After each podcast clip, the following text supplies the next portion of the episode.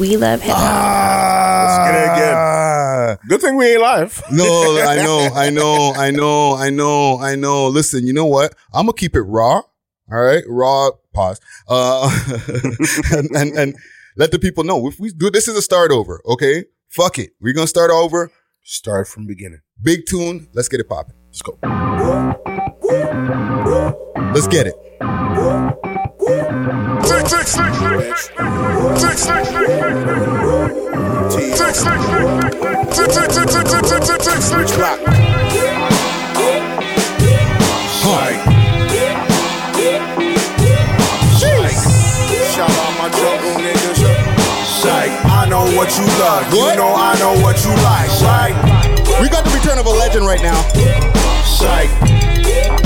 Alumni from the first 10 episodes in this mofo. Uh-huh. Cause I'm really not giving a fuck. Tell the We, we, selector we, run we, this shit all night. Let me hop. work with it. I see you getting hurt with it. My opponents getting murk, shovels and dirt digging, or maybe a hearse fit 'em. These niggas acting like women, so bury a purse with 'em. Not even a nurse can fix 'em. We're gonna get back to the conversation about this, this tune, okay? Yeah, yeah. All right, all right. But before we do that, I want to give a big salute to my sponsors here, Astro Pink. If you know, you know. Check them out on their website, myastropink.com, or on their Instagram, the real Instagram, astro underscore pink. All right. Now, even before we get to the intro. Yeah. Okay. This tune that I'm, that we, we started it off with here, psych, is banging down the place. You know what I'm saying? Yes, yes. sonically as a as accomplished as you are now, does it still stand up to the way that you know you you do your stuff today? Yeah, I, I think um I didn't do the final mix on that. That was my man Dan Weston, Mm-hmm. Salute. usually does my albums and stuff like that. Uh but I think for me, it's always about how loud it can be Mm. and how clear it can be. I want you to hear every instrument, but I still want it to bang. Yeah, yeah. I think that's every producer, uh, every creative wants their stuff to be heard like that. So I think it still stands up today, but I definitely make it louder. yeah. Just make it louder. Yeah. Listen, fam. One thing also, even before I get to the intro with that tune, the fucking 808 that you had on that, Mm. I feel like it was early when 808 started becoming a more um, prevalent thing in people's beats. I've the 808 has always been prevalent. It's just how it's been utilized, I guess. Yeah, Because you know, it, it, it I feel like the South took the 808, especially like when you heard those early like crunk tunes back in the Mhm, day, the mhm. fucking uh uh uh Lil Jon, Lil Jon, Yeah, When like when you hear like I remember like going to those all ages parties when I was a youth, those fucking platinum parties at fucking Club 108 and shit like that. I'm gonna tell you, I'm gonna take it back. For some of y'all, you know, Way young niggas, you don't know about this, obviously. The niggas that are in their mid 30s and can go back, you know what I'm talking about. And you hear like Lil Jon, that song, Bia Bia, Mhm. why you working like yo, that 808 would boom, boom, boom. And for me, I was a nigga that was by the speaker, so that's why I'm mildly mildly deaf right now as a as a as a 35 year old. But you know, I'm by the speakers, get my bubble up on a ting, probably your mom. Uh, at this age, and um, yeah, it's just the 808s were banging so hard, Mhm. Just banging so hard. So, you know, those kind of like influences from the South, like Lil Jon, fucking uh, who is a Mannie Fresh, Mm. you know, like those are the guys that were using the 808s in a way where you're like, oh, okay. Yeah. Even, even uh, Jermaine Dupri. Jermaine Dupri too. Like everybody that was doing it in the South, like those South producers really took those 808s. And and for those who don't know, 808 is actually a kit from Roland. Okay.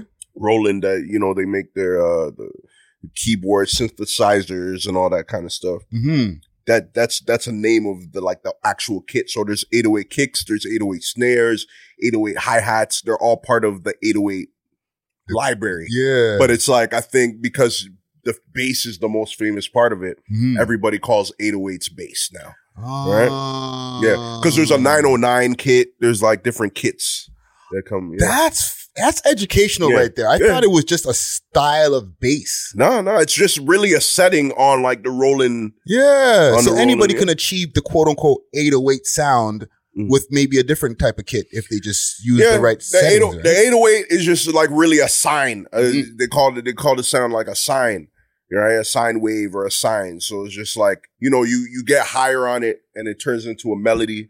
Get lower on it, it turns into like a bass. It's not even like a sound anymore. It's just Yeah. vibration. You dig? So, okay, okay. yeah. Well, listen. Science. We're going to be educating the babies here on a lot of things because I feel like this gentleman that we have here, and for the people in the viewing audience, salute to y'all. Hit the subscribe, hit the like. You already know what it is. And the people in the listening audience, you're hearing that deep voice. You're like, that voice, you know, the heads out here, they're like, I, I recognize that voice right there. You know what I'm saying? So with no further ado, we have the legend, Rich Kidd. Actually, legendary producer and not producer of just music, producer of visual arts. You know what I'm saying? oh, thank you. Yeah, I know my shit, bro. And you know what I'm saying? Legendary lyricist as well. You know what I mean? Rich Kidd in the motherfucking building.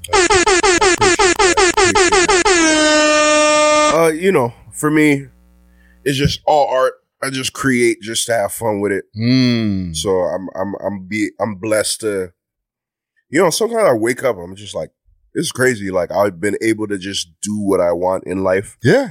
and not have so much pressure put up put upon me like to actually have to carry too many things on my shoulder. Right. Yeah. And there's times I could have, but I think if I do, where is the fun in that? Where I have to fucking feel like I gotta like lift all these things. It's just I just want to be able to create, and I've just been able to do that. I love it. yeah. And you know, one thing I also forgot to add to the list of things that you're, the hats that you wear, mm-hmm. teacher as well. You know what I'm saying? Yeah, yeah, yeah, yeah. You know what I mean? Teacher, You know? counselor to the youth, like you're you're you're you're a voice to the youth to to to bridge the gap as well. You know what I'm saying? I don't want to commend you on that. Honestly, if you would have told my teachers back when I was in high school that I would be a teacher, they would be scared.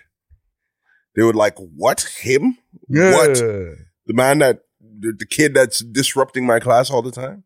But yeah, like you know, I've I teach from experience. Mm-hmm, mm-hmm. You know, the things that I've learned through the industry, uh, what I've learned, just you know, being able to make some dope tracks for artists I respect. You know, perform on different stages around the world, and then also like throughout all that, still be involved in the community Yeah. uh, just in my neighborhood and in the city of Toronto, being able to be a part of so many influential programs that help uh, garner a lot of attention, but also garner a lot of support Mm-hmm. to youth that are just so talented, Yeah. have so much uh, talent, but not their voices aren't heard enough Yeah. and f- for me to be a part of remix pro pre- remix project lost lyrics all these different programs that help out youth urban arts when i was doing uh beats my movement it's just incredible bro No, man, incredible. it's a blessing, fam. And I want to also congratulate you on getting your gold plaque for I Wish I Knew Natalie Portman. oh thank you thank You know what I'm saying? you, thank you So can you talk let's let's start with some some of that right there cuz yes sir that's that that's a tune right there, k-os, um big socks, you know what I'm saying? yes sir big socks Tell us about making that tune and did you think that it would become a you get a gold plaque off of that one day? that's the thing nah i wouldn't i wouldn't say that i i, I felt it was gonna be a a dope tune Mhm. but I wasn't looking at the accolades. I was kind of looking for just a way to get on when I was doing it. I was living in Jane and Finch with my cousin Bucks. Uh, I was living, I was staying in his sister's room because his sister moved out, my cousin, uh, who I just went to her wedding Yeah. earlier last year, you know, proud of her. Congrats. But I was, I was living in her room. I just sold enough drugs to get Yorkville speakers. And I made that tune after watching TV, uh, Fox, and then I seen the OC. And then I was heard the theme song. I'm like, yo, this team, theme song is dope. Yeah. Sorry if I'm, you know, like I told uh uh Friday just a minute ago, I, took some shrooms, so No, fam. I, I, I, need- I, I might I might be flubbing on my words, but I'm just trying to visualize and bring it back. no, I, Yeah. I, I want you to give me the full breakdown Oh, yeah, of the yeah, story. so take your time, bro. Yeah, yeah. So back to the So yeah, I was just watching the OC. I was just like, yo, this theme song is dope. So I actually sampled it right from the TV. Mm. I, I connected the, the, you know, the RCA cords and shit like that to uh my Mbox. It was a, did I even have an Mbox? I think it was uh yeah, it was an Mbox or one of my shitty interfaces I had at the time. Yeah. Recorded that in. and then I just took a piece of it, chopped it up, added my bass, added my drums to it. And it was just another beat I made. It Mhm. wasn't like, oh, I see Saukrates on this or k-os on this. Just another beat I made that I thought that was dope.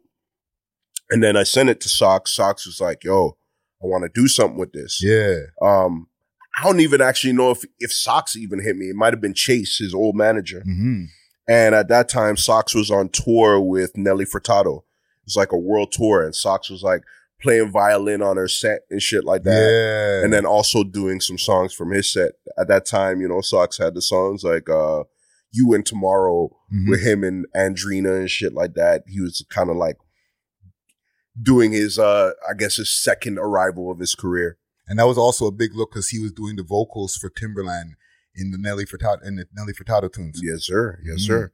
So when he had told me like, yo, we got one, I was just like, yo, this is dope.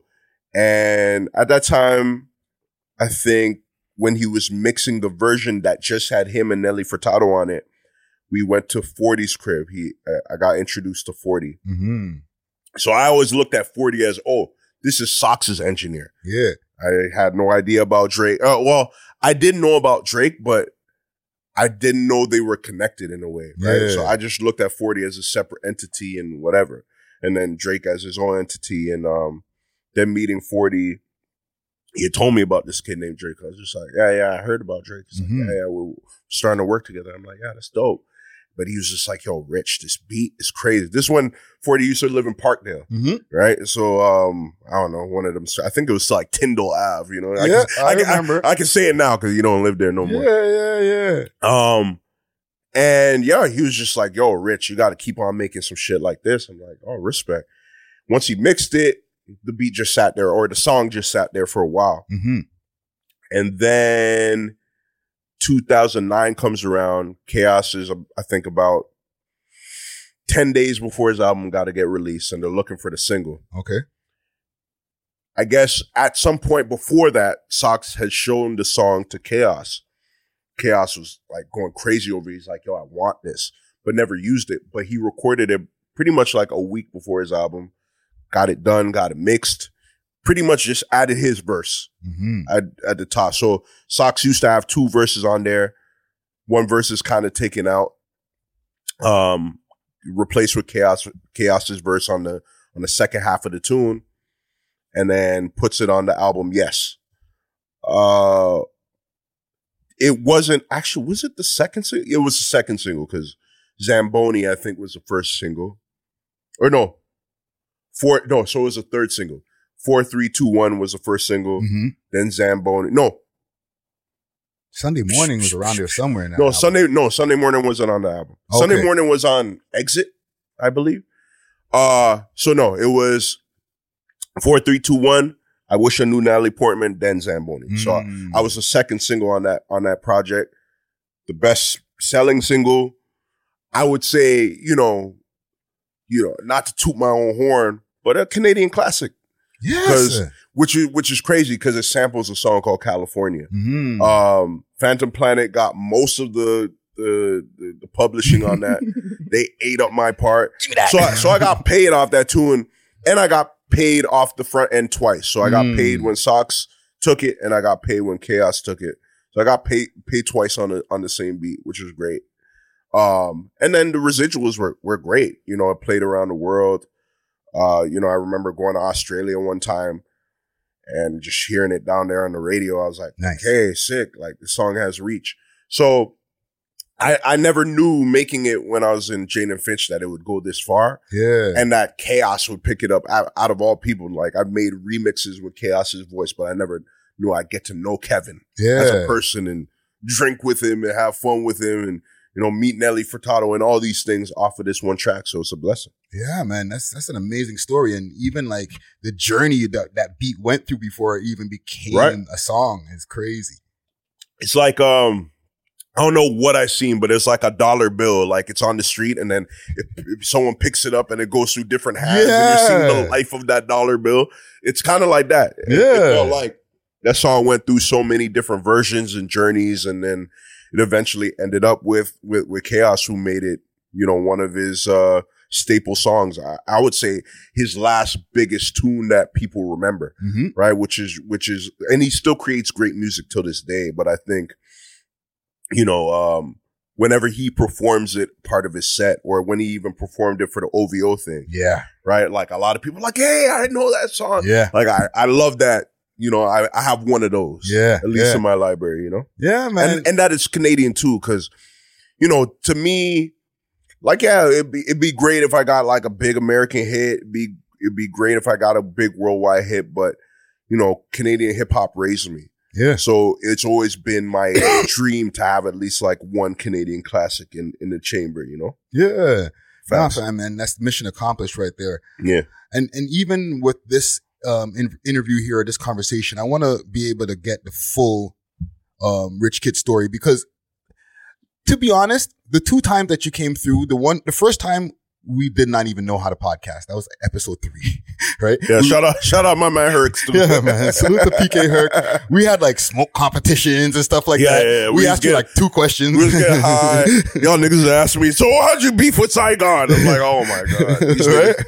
Like, nigga, that was seven years ago. Yeah, but I didn't feel like we got we weren't good at interviewing at the time, so Yeah. we didn't get a full interview. And then the second time you came through with with your boys With the- Adam Bomb and Tona. natural born, naturally born strangers. Yep. So we had to kind of split the My questions. Juno up, right? brothers. Yeah. Yeah.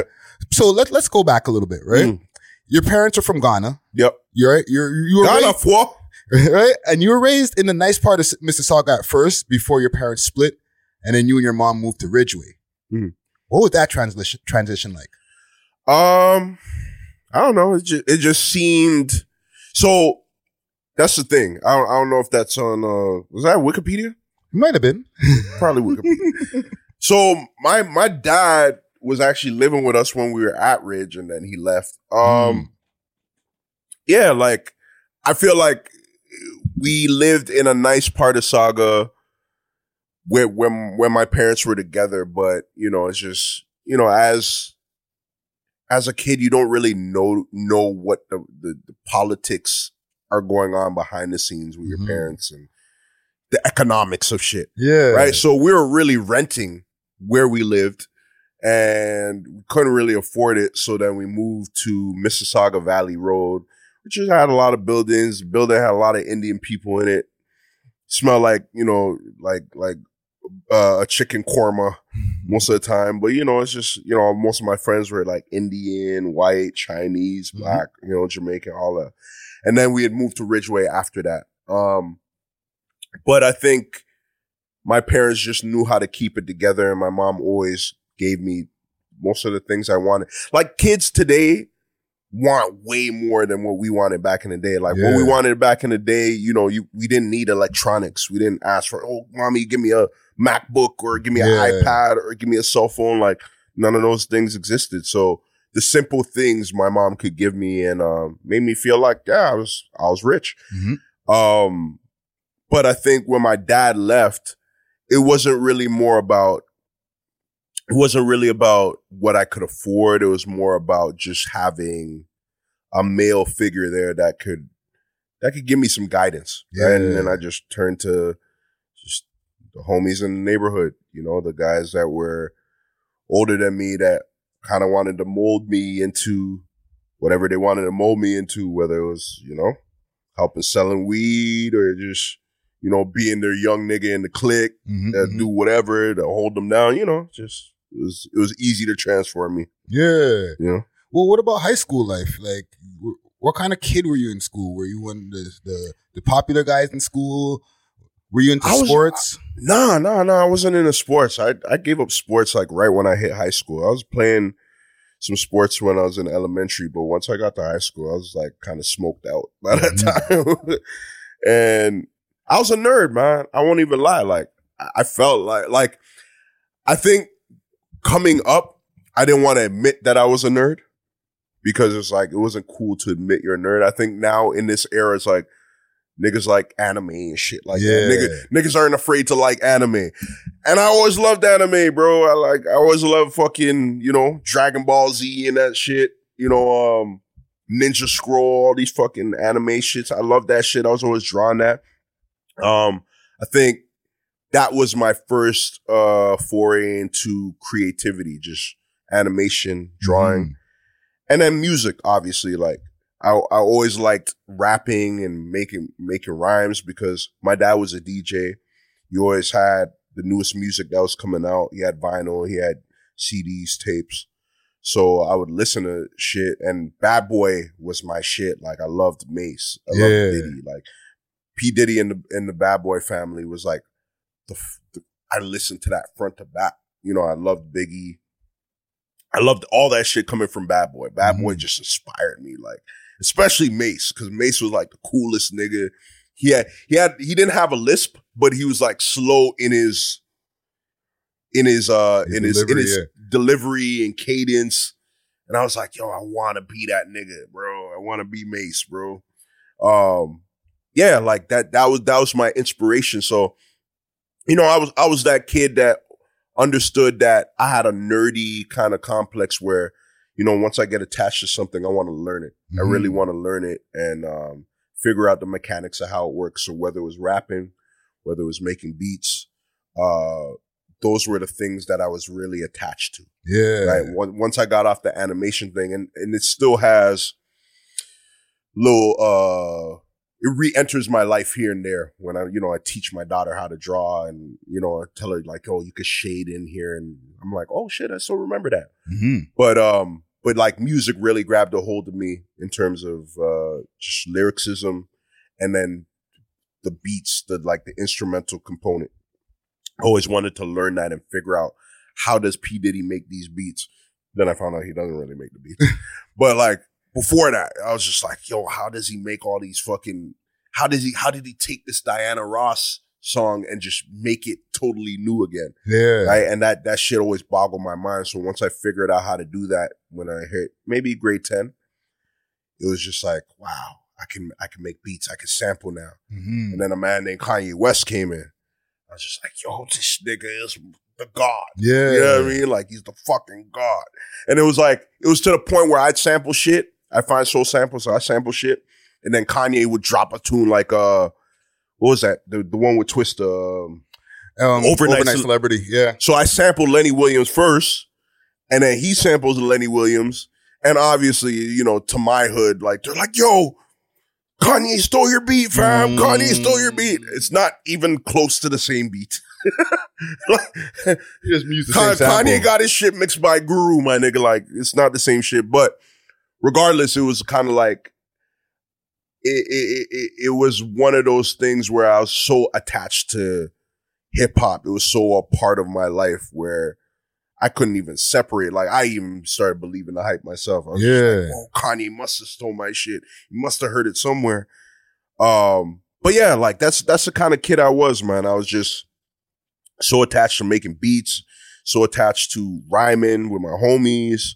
Um, but like I've had so many different phases of nerddom where it's like, you know, music is where I settled in. And I think it's also part of my neighborhood too. Like everybody wanted to rap, Mhm. you know, um, everybody wanted to be something. We're looking to be something, whether it was like be thugs or be cool or be a fucking gallus, whatever it was. Yeah. You know, we're just looking to be something. And I always wanted to be somebody that people fucked with, right? Like I, I can't even lie and say like, sometimes I'd be telling people like, I don't give a fuck what people think about me, but I really did.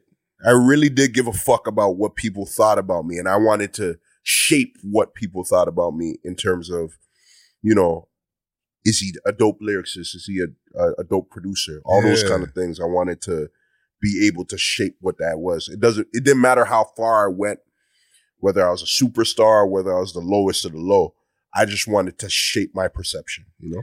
And and even like as you were growing up, like even with the you know, you're explaining the nerddom, right? Mhm. Was it an issue, you know, because you're coming up and you're like in the hood, right? Mhm. People don't like the nerd stuff. Like, Mm. did you have to hide some of that stuff, or you, were you open about being a nerd when you were young? I think being a producer also helps that though, Hmm. because they allow you to be. A, you have to be a nerd to be a producer. Yeah. You know what I mean? Yeah. Like you have to use a computer, Hmm. and like from our era, like you're a nerd if you use a computer, Yeah. right? Like now, you can fucking be a shooter and still type on the computer or type on your phone and use technology. Now, Long ass DMs. technology is so a part of life that you can't separate that and say, "Oh, you're a nerd for using that." But yeah. at that time, there was a whole bunch of my niggas did not know how to use a computer or use email and shit like that. So for me to even be on there to f- try to figure out how beats are made and this and that, they're like, "Yo, bro, you're like a whiz." Hmm. Like, all right, bet I'll be the nigga then. I'll be Yeah. that guy. And you're the link. Yeah. Right? Because it, you got to remember, not everybody knows how to use the stuff, but Mhm. we need to record. We need We to need get all some of that. beats. Like, We we need need, to know one man who knows how to do this shit. Right. You know what I'm saying? right? And th- there was a couple on my crew that that knew how to do it too, but it was just like I became the default guy. Mm. Right, and- I had no problem with that because I also looked up to RZA. I looked up to Premier. I looked up to all those producers that I felt were like the cornerstone of all those great groups or the great acts that I loved in hip hop. Havoc, yeah. right? Like once I found a Havoc kit and I found that snare, nigga, I never stopped using that snare. I feel like that snare is probably in, is it? I don't know if it, it, it might be in, in the fucking, um, Last Hope. That might be a Havoc snare if I'm, if I'm not mistaken, but Havoc had that snare. And that's the thing. I found out Havoc took that snare from Q-Tip, right? Like, so it might be a Q-Tip snare Yeah. but like I was just I was just the guy that knew how I wanted to be the guy that brought people together. Mhm. I wanted to be the centerpiece, the ringleader, the the the the nucleus Yeah. that brought all the great parts of music together. And it didn't I didn't have to be the face of it. Yeah. I didn't really give a fuck about being the face. I only became the face just because I knew I could do it and Yeah. really just shut niggas up. Sometimes where niggas like, yo, eh, but you can't do that. All right, nigga.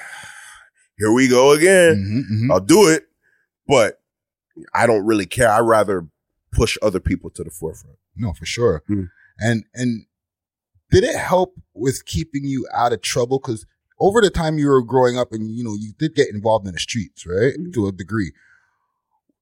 Even like before that, when do you think that you jumped off the porch for the first time? Um, I don't know. I, I fucked. With, I, see, the thing about it is, I know in my mind that I didn't have to get involved in anything. I'm Mm. never gonna. I can never convince myself. Oh, I did it for my mom's. Just cause she was, she didn't have enough money and we didn't have enough to eat. Like, listen, I didn't eat good at home really in reference to how I eat now. Yeah, You know what I mean? I eat healthy now. Uh, you know, I, I'll, I'll spend whatever I want on a meal. But like, yeah, I was, you know, macaroni and cheese and fucking hamburger helper wasn't the best shit, but I was eating. yeah, You know, I still have food. So, you know, and like, uh, I, I think I hopped off the porch maybe when I was 13, 14, like selling weed and stuff like that. But they, I, earlier it was just to do it so I could smoke. I just wanted to be able to smoke. Mhm. So I, I smoked and then just basically I'm supporting my habit. yeah. Like now that I'm looking at it, I was a fucking addict. like, I was a fucking addict as a youth. I'm just basically we're selling just this shit. discovering weed and Right. shit, right? I'm doing this shit to support my weed habits and just smoke more. Mhm. That's crazy. That's crazy when you look at shit back in hindsight. You're like, yeah, Yeah. I was gonna waste you. But like that's say that. you're you're right. Like, but that's what I was basically doing. And then, you know, I would make some money off it. So either money would go to studio time Mhm. or, you know, as I got older when I started um selling like cocaine, crack cocaine and shit like that, I went into getting my Mbox and went into getting my speakers yeah, which was important for me because I think the speakers definitely getting those Yorkville speakers changed, changed my bass, like how how I mixed my own shit, hmm and it made me understand the relevance of mixing my shit. Yeah. Right, like to get it like oh, okay, now I'm know what I'm listening to. Mhm. Before I didn't know what the fuck I was really hearing, uh, but the Yorkville speakers helped me like really visualize. Okay, my bass needs to be a little bit more banging. I can define how my drums sound. Oh, I can EQ it. Like just EQing made sense more when I had better speakers. So, you know, like, yeah, like eh, drug dealing wasn't a necessary. Like I could have easily asked my mom for money and just been like, yo, give me this, I'll pay you back. Mhm. But you know, you want to get out the mud. You want to get on your own. Right. And I've done, I worked at jobs, worked at Wendy's, worked in warehouse, done the agency shit. Mhm. Like, I, you know, I just, I don't want to do that shit.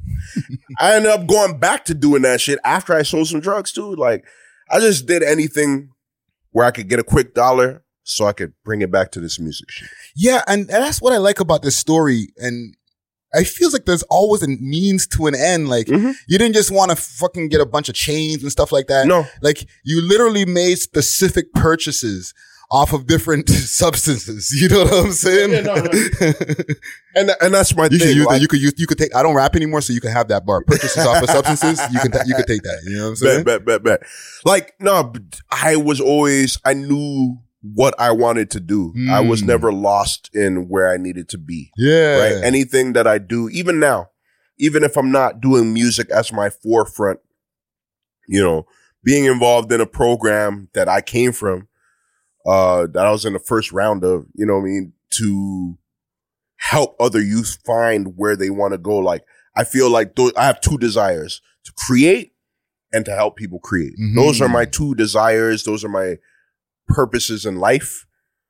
As long as I'm living that and I'm getting paid for it, the fuck I gotta complain about, right? Yeah. Yeah. Um, that's that's you know, and but before when I was you know when I was a youth, you know, was coming up, it was just about creating. I just wanted to mm. be able to create and not have any restrictions on that. And when the restrictions came about, I I, I kind of retreated from it. Yeah. And when I was signed to Black Box, which is, you know, they're, they're a cool label, you know, shout out to Black Box, but I felt certain restrictions over there and I was like, "Nah, I don't, I don't really fuck with this Mm. kind of label situation. I knew if I ever went higher into the majors, it'd probably even be worse. Yeah. So I kind of retreated from the game for, for a certain amount of years. And Remix, when I started working with Remix in 2017, it brought my love back for it.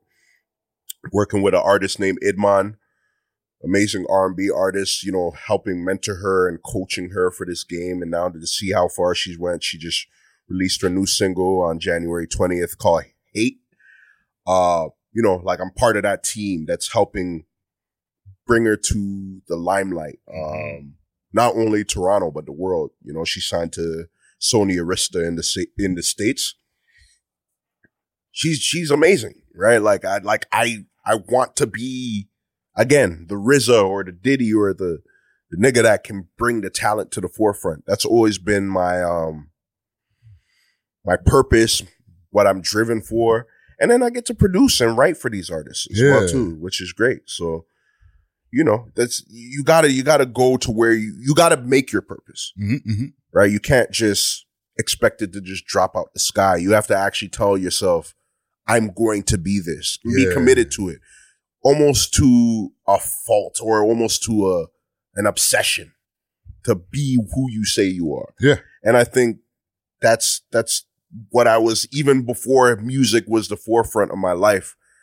I was just I wanted to be the funny guy. I wanted to be the entertaining guy, like all facets of what my personality is now. Mhm. I had to be driven to be that. And I feel I guess I am that to a certain amount. Yeah, no, You know? for sure.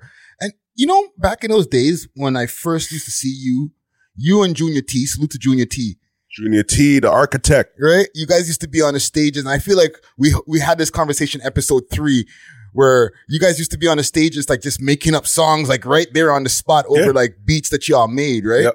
Were you already in the remix project at that point, or was that Yeah. remix? Yeah, I was in the remix project 20, uh, 2006 to Mhm. 2007. Class one. Class one, yeah. Hmm. Um, that's when the program was six months. Now it's like, now it's a nine month program. Um, Junior, I met Junior when I was coming out of high school. I was still in high school when I knew Junior. Yeah. And he was just one of the most just amazing freestylers, commanded the attention of the cipher. hmm You know, you've probably been in ciphers with him and seen Yeah. him do his thing. Like, it's just everybody's drawn to him. Is able he, the way he's able to like just think of words on the spot and drop them, keep the flow and the cadence. It was it was just amazing. Um, that's what attracted me to him. I was just like, yo, this nigga's dope. Mhm. I need to come back. Like I, I, I would come into a cipher. I would just listen to him. I'm like, okay, I need to go home and write some shit. I'm gonna come back to this cipher the next day. Mhm. I come back. I say some shit that make people laugh. Like, yo, this nigga crazy. And then that's how me and Junior connected. Yeah. Um, and then when I was, you know, going through my legal troubles and I was on house arrest, that's when I recorded uh most of my house arrest mixtape at his at his crib.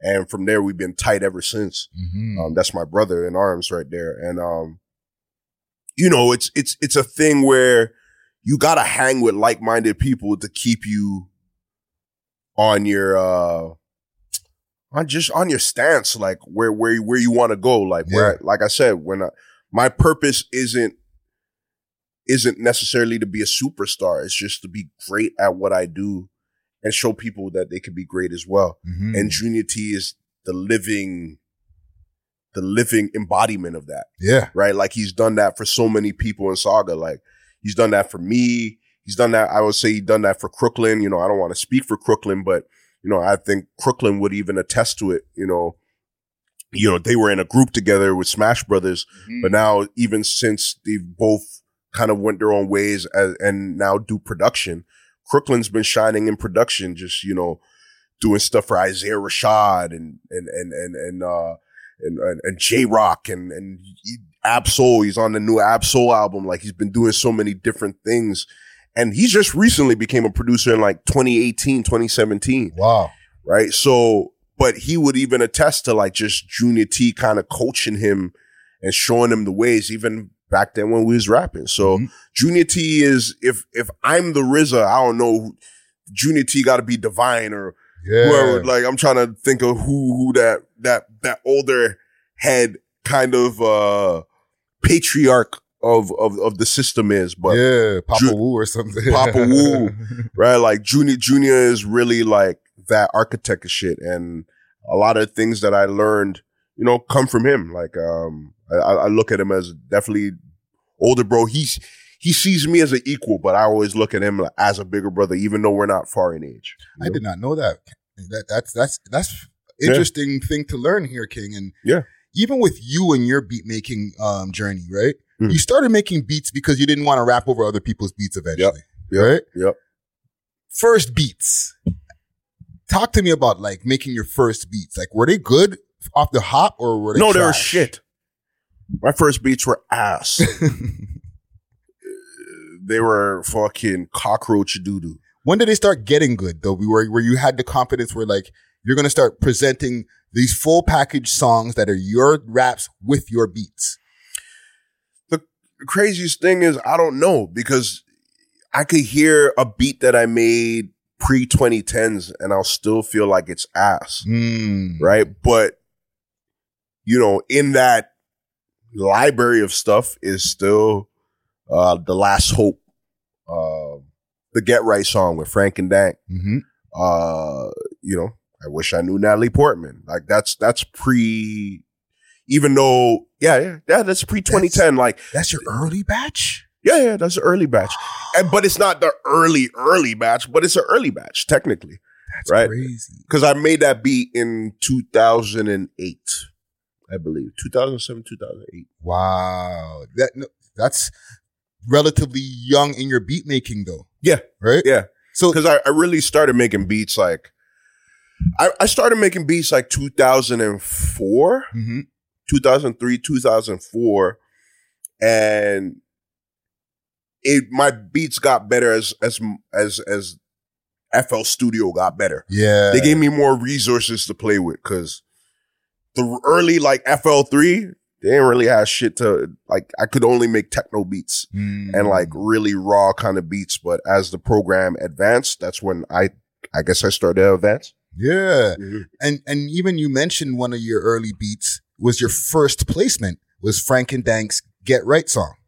Yes, sir. So Um, talk about that first placement and getting that. That was that was my manager at the time, Courtney Uno. Mm-hmm. you know, Courtney.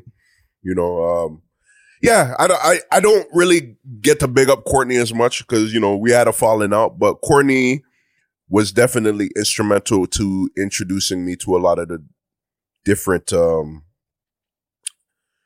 the different scenes in Toronto, the guys that were, that were running it, the underground dudes, like just everything in hip hop introduced me to like, you know, the Scarborough guys like IRS and Monolith and Mm. all that, you know, guys like Empire doing it from downtown and, you know, uh, you know, Hustle Man, you know, uh, in, in, in, in, in like the north end of the city and shit like that, you know, uh, fucking smugglers, you know what I mean? All right, right? I'm, I'm bringing it back, right? like all those kind of things. He even introduced me to like listening to Project Bouncer. I was like, oh shit, okay, this, this is where I'm really here in the city. hmm Um, so essentially, like Courtney is the one that had a tie to Ivan Evidente, hmm who was working in marketing department. Now he's A and R at Universal, but at the time he was in marketing. Uh, he was cool with Ivan, and he was like, "Yo, I want you to hear this kid, Rich Kidd. He has beats." Gave him a beat CD. hmm Ivan shows it to Frank and Dank, who he's managing at the time, and they're also signed to Universal through an album deal. Yeah. Uh, Frank and Dank are legendary Detroit rappers. You know, Dan- uh, Frank is the cousin of J Dilla. Yep. So, you know, they come under J Dilla's protege wing. And they moved to Canada because I guess they felt like it- they could take over Canada. Mhm. I feel like there was a certain period of time where American rappers came up here, they're thinking like, yo, we can, we're going to take over Canada because Yeah. we're American. You know, they won't, they won't suspect us. It's just like, uh, I don't know if that's to work, nigga. In hindsight, none of it worked. Um, but Frank and Dank, they were cool as hell, man. Like meeting them, they were like down to earth niggas. Mhm. They they told me they played the shit for for Dilla and shit. He liked it. Uh, and then they were like, our album's already out, but we're gonna do a re-release, like a deluxe. Yeah. We're gonna put your joint on there. I was like, I'm good with that. Yeah. They didn't pay me for the beat, but I didn't need to get paid at that time because I felt like one, I was already making my little like fifty dollars, hundred dollars off of selling beats local. Mhm. But This guy said fifty, hundred dollars. That's crazy. right, you know, Sorry, keep going. Yeah, it's it's crazy to me now. Yeah. if anybody ever offered that to me now, it's I'll never speak to you again. Yeah. Um, but it was like I knew about opportunity, right? It's opportunity doesn't always come with dollar signs. hmm Sometimes it comes with networking and linking. And imagine I would have said to Ivan, nah, I want $200 for that beat. Yeah. Ivan would never look at me like as a reliable person or maybe I would be reliable because, you know, I delivered the beat on time. Actually, the crazy thing about it is, is when Ivan told me that he wanted to take the beat because I then, I then became cool with Ivan. So he would talk to me directly Mhm. and he told me that they wanted the beat. My computer crashed and What? I lost all my files on my, on my computer. The lucky, the smart thing I did was save my uh my beats on uh CDR or a Mm. CD rewritable or a CD RW or whatever. So I saved that beat and I had it there. Man's bringing it back. Right? Come on, man. This this this is gonna be the throwback session. yeah. But like I saved that beat and I don't know why I had just that beat saved. Maybe because I felt like, you know, that that was one of my doper beats, but I had that saved. And it was literally after Ivan had called me and told me like, yo, they want that for the album. my computer crashed. Mm. So I remember me and Courtney going to the computer store and they're like, yo, there's nothing we could do to save him. And it's kind of like, you know, when, when, when your homie's like in the hospital, you know, he get, he's in critical and then the doctor comes out and is like, there's nothing we can do to save him. Courtney was, flatline. Courtney's like, yo, what the fuck? yo, you, you understand that my whole career, my whole, my artist's whole career is in there. Artist whole, and computer guys like, yo, I don't know. I don't know what you guys do. Like, what are you, you talking about, fam? I'm, like, I, I, I'm just the computer guy. yeah. Um, and then I was like, yo, fuck beats. I don't even want to make beats anymore. And then they, you know, they told me they're going to put on their album. I was just like, ah, you know what? I'll make beats again. Just Mm. it took me like three, four days. Um, then I got back at it. They cleared my computer out because I don't know, it was like a boot sector drive failure or some shit like that, and just got back to making beats again. And um, yeah, when they said my name on the track, that like definitely put my name in the city. They're like, oh, who's that? Rich, yo, that Rich Kidd's kind of like a like a Toronto Kanye West. Uh, and Yeah. I was happy to take that title because I was like, yo, I love soul beats. You know, I love making that kind of hip hop. And I think I just I just needed a way to kind of enter the game, Mm. right? And um just even seeing Frank and Dank be a part of the the the all Canadian thing that Drake did Yeah. for OVO Fest, I was just like, one, I was like, these niggas aren't Canadian. so why are they on the show? But I'm Part like, Canadian yo, history. but but but those but those are my niggas, man. Yeah. Like you know, Dank. I still talk to Dank here and there. We hosted a show not too long ago. Frank, I know Frank's been living in L.A., but Mhm. we we talk here and there. But like those guys gave me my first my first introductions into the game, and they were always cool big brothers, bro. They always smoked me out. They always fucking invited me to parties, invited me to studio sessions, and kind of taught me the game when I was a fucking 19 year old trying to figure out my way in the city of Toronto. Yeah. And even around that time, is that around this time when you made the search with Drake and Sox?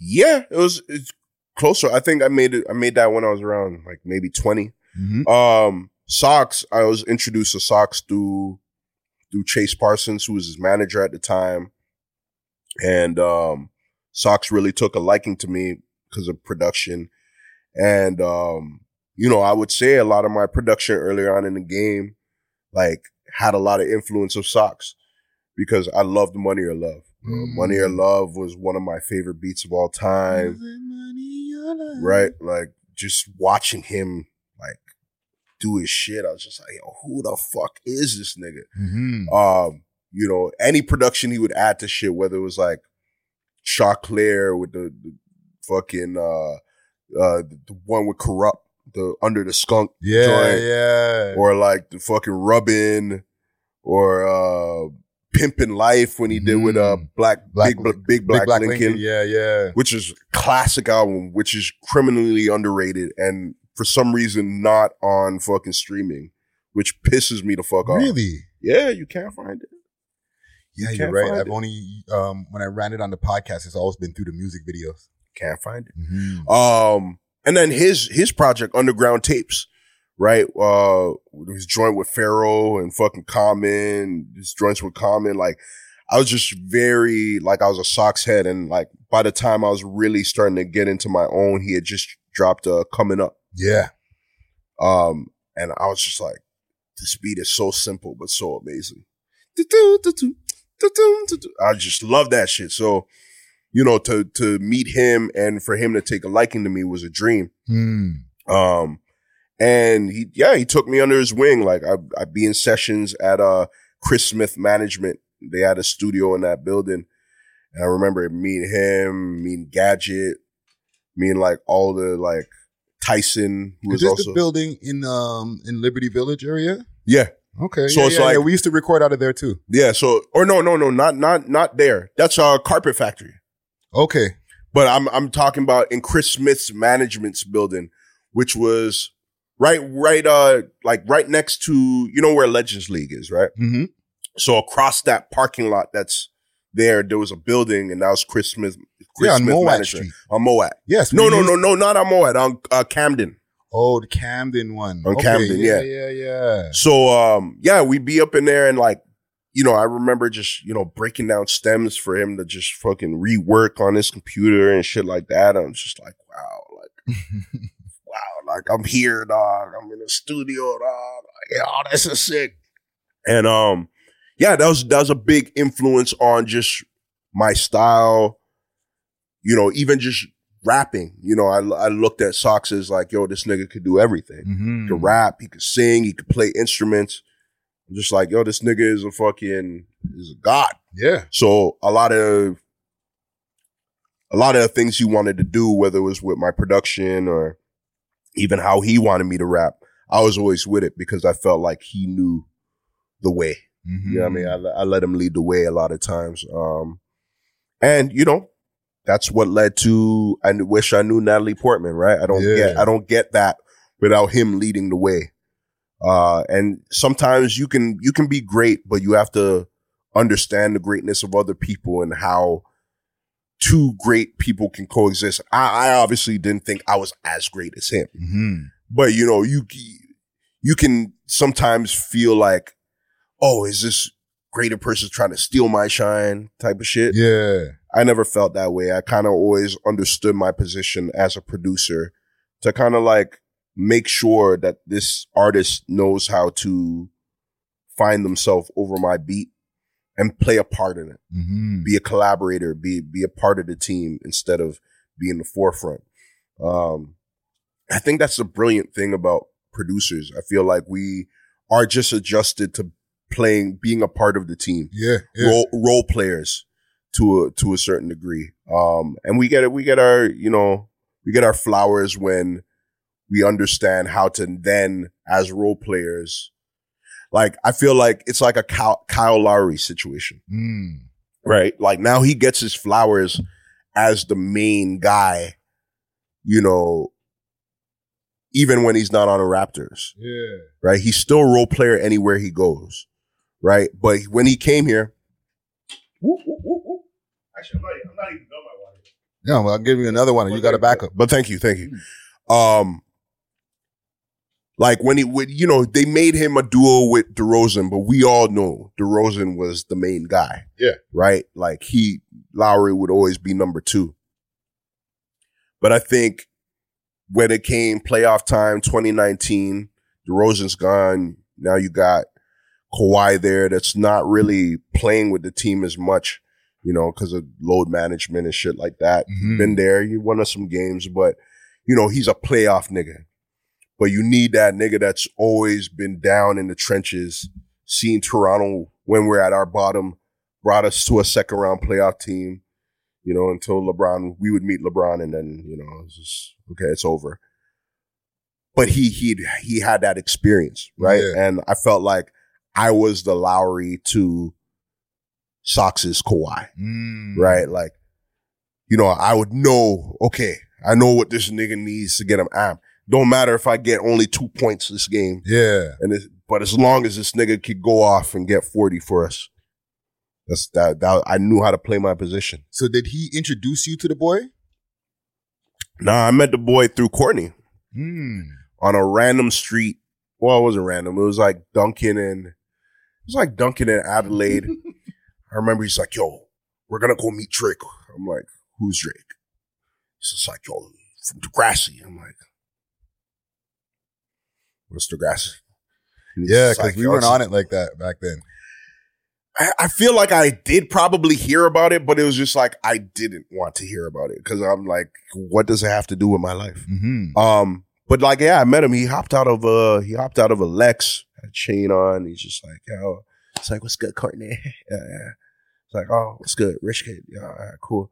And you know, it's, I always say it in interviews. I was like, you know, I'm- in my mind at that time, I was just like, oh, I could rob this nigga. Like, I'll rob this nigga. Like, Mm-hmm. and that was my mentality at the time. It was just either robbing or selling drugs. And I didn't really, I didn't really like look at too many things past that. Yeah. Obviously music was always a thing, but just when I see something better than what I had, it was just like, okay, I need that. But I also did hear what was that song? Um, do what you do or do what you do after. I was like, oh, okay, this kid's kind of nice. Yeah.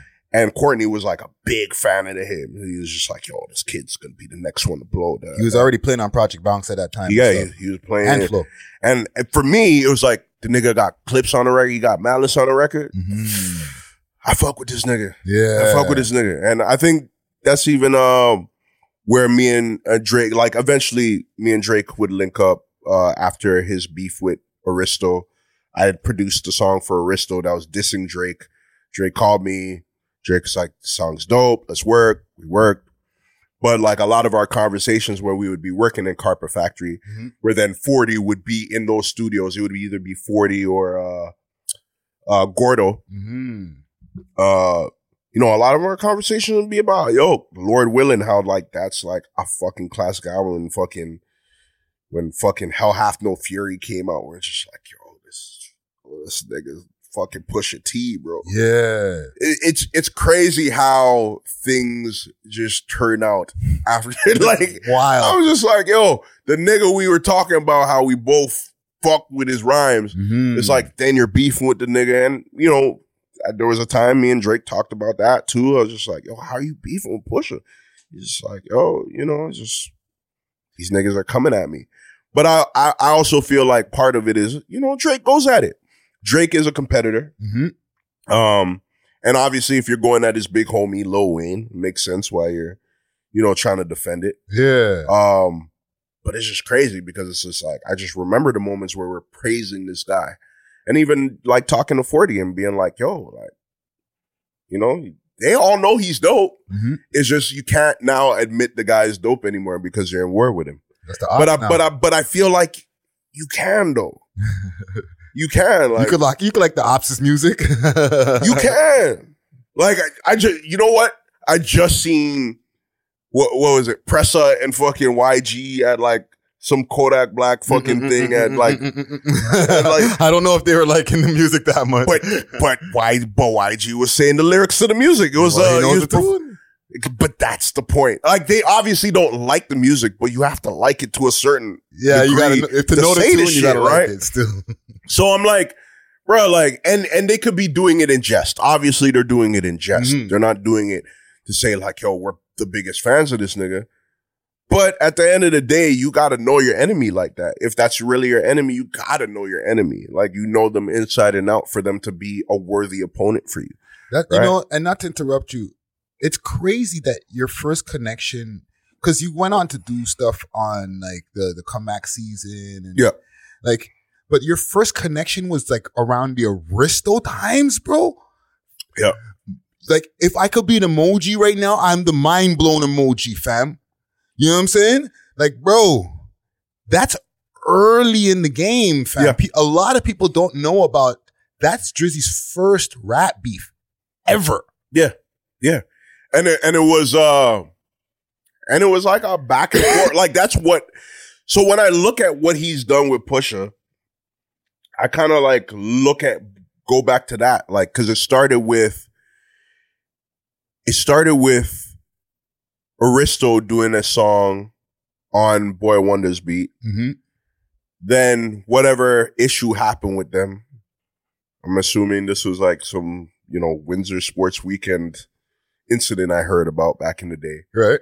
Drake getting back at him on that same beat that Boi-1da did. Also, Boi-1da apparently had a problem with Aristo using the beat. Mm. Um, and then Aristo coming back at him on my beat. So I think the song was called Good Morning or Good morning, good riddance.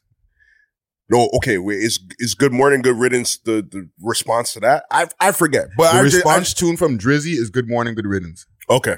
So yeah, so I forget what there was something good, good. It was that was in response to the track that Aristo dissed Drake on on my beat. Okay. And I didn't even know Aristo was using the beat. Like he just it was one of the many beats I sent him. He used it and put it out. Mm. And then I'm looking at Hip Hop Canada and fucking looking at Drake. This, you know, produced by Rich Kidd. I'm like, uh, okay. Yeah. I'm calling Rizzo like, yo, fam, like, he's just like, yo, my bad, bro. Like, don't worry, like, I'll hit you, you know, I'll compensate you. I never got compensated for it. But and and Arissa, one thing I'll say about Aristo is him and Tony Webb. Shout out Tony Webb, one of my OGs from Ridge. You know, they always pay me for beats. They actually Mhm. paid me handsomely for beats before anybody, like, you know, in the thousands. So I was just like, you know, they actually showed me I could actually make money on, Yeah. on, on music. And they put me on some singles. You know, I got Sizzler on a single and shit like that. You know, You so more shout out. Sizzler on a single, but that's yeah. dope. So you know, shout out, shout out to Aristo. But yeah, so you use the beat. He said, "My bad," you know, but you know, it's already out. Cool. So now I'm in the middle of this beef, but I'm I don't look at it as I'm in the middle. I don't look at it like, oh, Drake doesn't like me. I I don't really care because I'm like none of these niggas are street niggas, so I'm not really pressed over it. Yeah. Um, but then Drake hits me and he's just like, "Yo, you made that." Uh, I guess he got my number from Courtney. Mhm. And then he's like, yo, that Aristo beat you made, yo, that shit was fire, fam. We gotta work. I'm like, all right, bet, let's work. You know, like it, it- right? I, I didn't look at it as a as a thing, but I kind of also looked at it now in hindsight when when when when he had the beef with Pusha T, like Drake is a real strategic That's nigga. strategic as the He's a very bro. strategic nigga. Like the shit that he did with Meek, actually, sorry, the, sorry, not not the Pusha, the Meek shit. It was just like it, it was brilliance. It was brilliance because the first diss that he did was kind of like it was kind of it was. See, that's the thing, man. I feel like the problem is you feel like when you talk about these things, you're gonna offend some political connects, but I don't have any political connects. but it's just like I feel like Drake got Draked when he went against Pusha. Mm. Like Pusha did the Drake thing going like you know what I mean? Yeah, yeah, yeah. Like the way he did Meek is almost the way Pusha did him with his kind of like with the artwork. you set the bait, and then man jumps in, sets his tune out. Yeah. here's the haymaker. which which was crazy to me. And it's like Drake is a competent lyricist. Like you know, I I don't I don't ever listen to the ghostwriting shit because I know Drake got on writing for other people. Like I know I know his. There's actually there is no way Drake becomes who he is without writing for other people, Yeah. right? Like he's he's his as a writer, his pen has always been top notch. I've seen him write shit. He, he and I've like yeah, I just it was it was weird to me how how the way that battle went because it's like one, th- this is a nigga we both said we look up to, hmm and two, it's like wow, he's beating you at your own game, Yeah. right? And in you know Drake admits to it in that rap r- radar interview, so you know you don't you don't feel I don't feel bad for saying that Drake lost. Drake knows he lost, but it's kind of like the the LL Cool J Canibus situation where it's like Mm. yeah, LL Cool J didn't deliver a better diss than than second round knockout, Yeah. but he has a better career, and that's always and that's always going to suffice. And as long as he knows how to make hits, you know, Always then gonna you're always going to eat, right? Um, but yeah, that's that's how I really got with Drake in the midst of his first beef, his first war, and I guess I've always been that a, a a good war arsenal.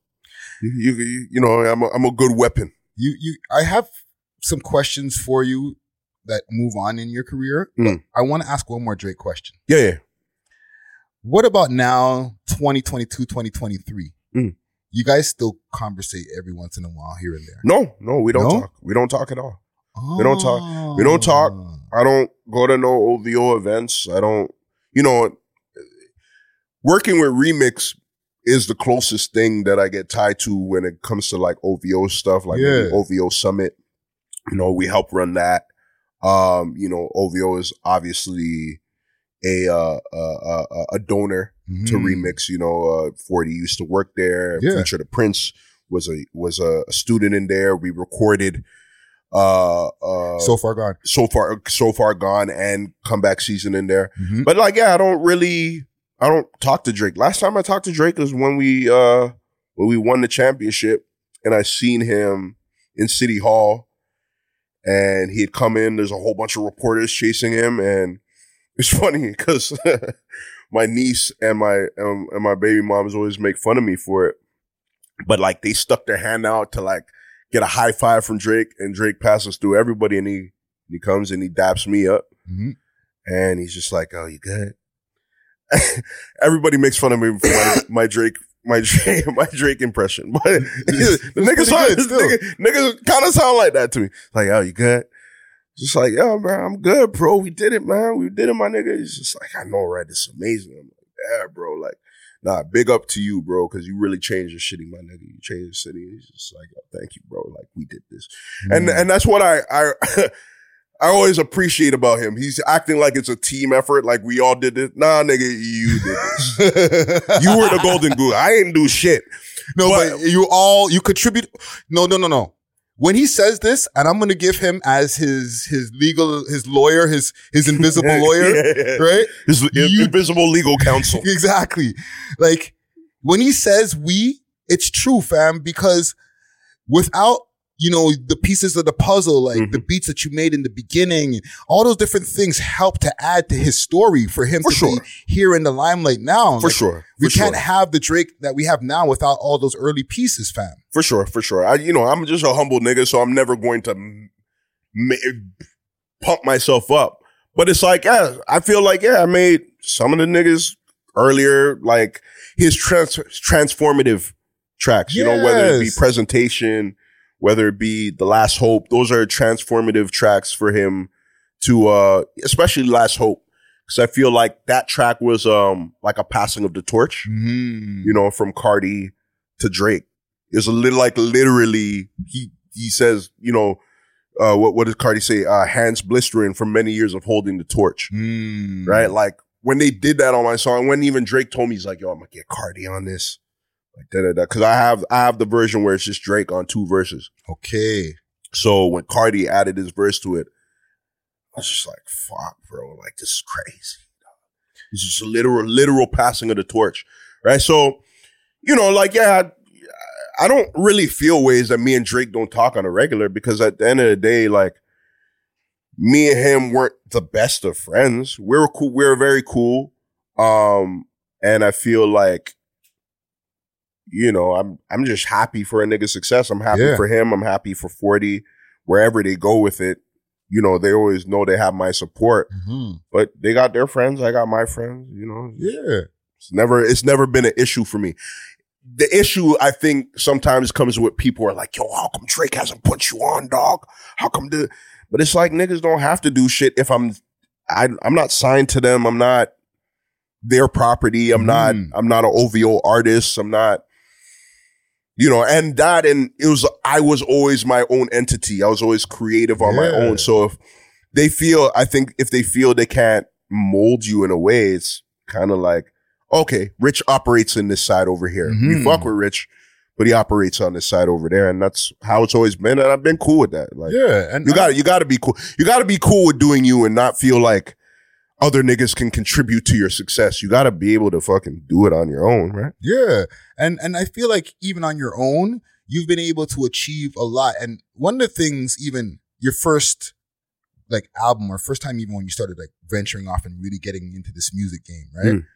You started a group in the West Coast with the man from Surrey. Is, is he from Surrey? SonReal, Oh yeah, yeah. Uh, no, he's from um, Vernon, Vernon, Vernon. BC. Yeah, right? the, closers. Yeah, right? Juno nominated, right? Yeah. What was what, what made you make that choice, fam? Like, I always wondered that when I first started seeing the videos. I was like, that's an interesting choice to me. Like he went all the way to the West Coast to link up with a man to make make an album. you know what? Uh, When I originally started messing with him, I think it was um, it was Tasnada. Mhm. Wait, hold on, this thing. Keeps on going in. Oh, there we go. There go.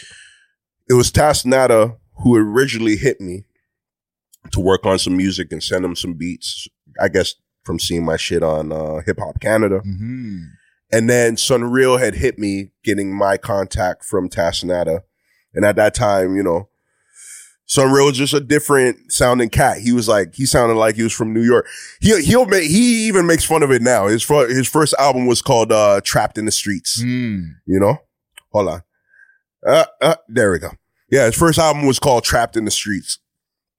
Um, Vernon doesn't have any streets. They're, they're very, I've been to every ru- rural. It's a very rural Yeah. road type of place, you know, but I think I, for me telling him like, yo, bro, and he's on my earlier mixtapes. Uh, we on some rich kidd shit. He's Mhm. like the intro to one of them.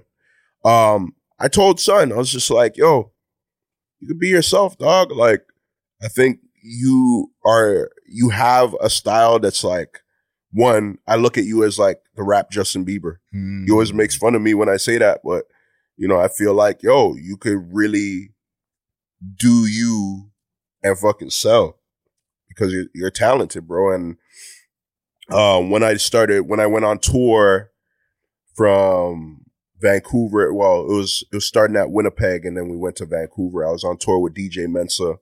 Salute to Mensa. Holy. Yeah, shout out DJ Mensa. Um, we had to fly to Vancouver to rent the van and then drive all the way to Winnipeg and start doing shows all the way back. Mhm. So when we were in Vancouver, uh, Mensa was like, yo, we might have to pay for a hotel. I was like, I hit up son. I was just like, yo, I'm coming out there. We stay with y'all. He's like, yeah, for sure. And at that time, son had this big house where it was just him, his manager Byron, his DJ Rich A, and a whole bunch of skateboarders living in this house. Like there, there was even one skateboarder that was living in a room the size of like your balcony. Okay. Like he's just sleeping on the floor. But they were all skateboarders trying to do their thing, and SonReal was a rap guy, Mm-hmm. right? And they were all cool as fuck, bro. They welcomed us with, with weed, like we got ounces of weed from them, and took us to Fortune nightclub and shit like that, and just showed us so much love. And I'm like, yo, son, we got to really link. And he's like, I, I told him like, yo, I rap too, and he's just like, oh, I didn't know you rap. I thought you just made beats. Like, cool, let's let's do a track. So we did a track called Already There. Um, found a lot of chemistry on that track. He eventually came to Toronto to shoot the video. Mhm. Um, and then yeah, from there it was like we built a cool rapport with each other. We're just like performing at each other's shows. I put him on my mixtape, and then Black Box hit hit hit me up and hit him up and like, yo, we want to do a joint album with both of you. We'll do a, a, a EP together, and then you guys could do your solo albums. Mm-hmm. So we both agreed to the deal, and that's how Closers came about. But we started it as an EP. Um, one of the first singles was Wonder Girl, Yeah. uh, uh, Money Money, Okay. That's early and I just wasn't feeling doing it from Toronto, like doing it in Toronto or doing it in Vancouver. So we got the label to pay for us to go out to LA to do it. Mm. Um, and at that time, me and my manager at the time, Addy, we had already been to LA a couple times. We built this good rapport with the studio called Truth Studio. Shout out my man Nick. So we're just like, yo, let's just do it out of there Yeah. and we can really catch the vibe, right? So we had flew to Vancouver first to do SonReal's show for his, I think it was the Lightyear, Lightyear project. It's called Lightyear something. Mhm. Lightyear album, Lightyear something. And then um, we flew to LA all together to record for the closers. And we spent like basically like a week and change in that studio every night recording songs for that album. Got my man Thurs on there for you and I, uh, Chin and Jetty, you know, a bass of bass who's Mhm. now on tour with fucking Lavish. But we had him in the studio, Beat Merchant, shout out Beat Merchant, Arthur McArthur. Actually, Arthur McArthur, we had um done Hometown, the the single from the album. Okay. Uh, we had done that in Toronto previous to that. Um, but yeah, we just we just got all these different producers that we admired in the room, and we just created. And I think the main reason of me wanting to fuck with Son, um, pause, was I think it was just a way one to get out into the West Coast Mm-hmm. and really explore there. And I knew if I mess with artists from different places, it'll bring me there Yeah. kind of just clicked in for me. But also, I just thought he had a lot of personality. He was dope and he was driven, right? Like I, I only want to fuck with people like that. And to see where he's gone now, you know, he's he just recently dropped the album. He's going to be on tour soon.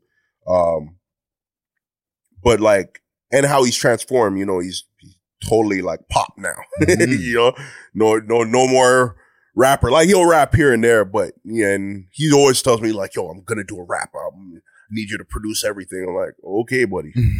Once that pop money start rolling in, That come bag on, bag. I know go back.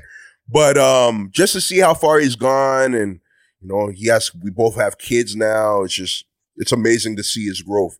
And I always wanted to fuck with people that want to grow in Yeah. life, and he always wanted to grow. He never wanted to be stagnant. Right? That inspires me to just do a lot of the things I need to do. hmm Um, so like, yeah, SonReal fucking with him was just more so a thing where he can make me grow. I know he can eh, make me come out of that shell of just making the street orientated rap, Yeah. um, expand my pop ability, my writing ability. You know what I mean? Cause I wrote a lot on that project. I executive produced it. And, and even that, just being an executive producer to be like, yo, I could be the Dre in this situation. Yeah. I could be the Kanye in this situation, overseeing a project hmm and making sure. And then, you know, when they, when, when Black Box got it back, they're like, yo, this is amazing. We want to put it out. Universal was, I think they were going to distribute it. Um, when they, when they brought it to Universal and Universal was like, yo, we're to actually help push this. Yeah. Uh, so yeah, it became a Black Box Universal project and, uh, it did well, man. It, it, it, uh, it was on top of the iTunes charts at the time. Juno nomination. Juno nomination, brought us on tour, much music, Mhm. video nominations, all of that shit. Um, and it helped propel him to do what he did next, which was everywhere we go. And, Mm. You know, he kept on doing this shit from there. And then for me, it just helped me drop my solo project and go around the country, go around the world, kind of just doing what I do. So And that solo Yeah. project, that's the one that has Psych on it. yeah, in my opinion, has Psych. Yeah. In my Uh, it opinion. has I Be Lion, The Valley, shit like that. yeah. You know, so Classics. my whole goal was just to be the RZA, bro. Like I just want to be the RZA. I just want to like help create, give artists the opportunity. Like just watching the interview Yeah, with yeah, fucking Akon the other day, where he's just talking about like how he put on T Pain and Lady Gaga, but like once they were starting to get big and they wanted out of their deal, he let them go. Let them go. Just like, oh, go do your thing. Yeah. Yeah. I always wanted to be that nigga. Like, so whether it's SonReal or whether it's like Idman or, you know, whether it's, you know, just anything that, that, that, that comes by my table where I could see its growth and I could put it in a, in a, in the limelight, even like with Naturally Born Strangers, like that's a, that's a thing that, that came out of the concept of Brian Espiritu in terms of name Yeah. but in terms of vision of what I seen it as for what people perceive as a group, we're not a group. We're just, you know, We're we collective. Said, we said it Yeah. during the interview. It's just three artists that want to do a project together. Like I just always wanted to do a project with them and hmm to see it on paper and to see it on a vision board, then to see the recording process and then to see it out and to see us on stage where people are saying the lyrics back to us.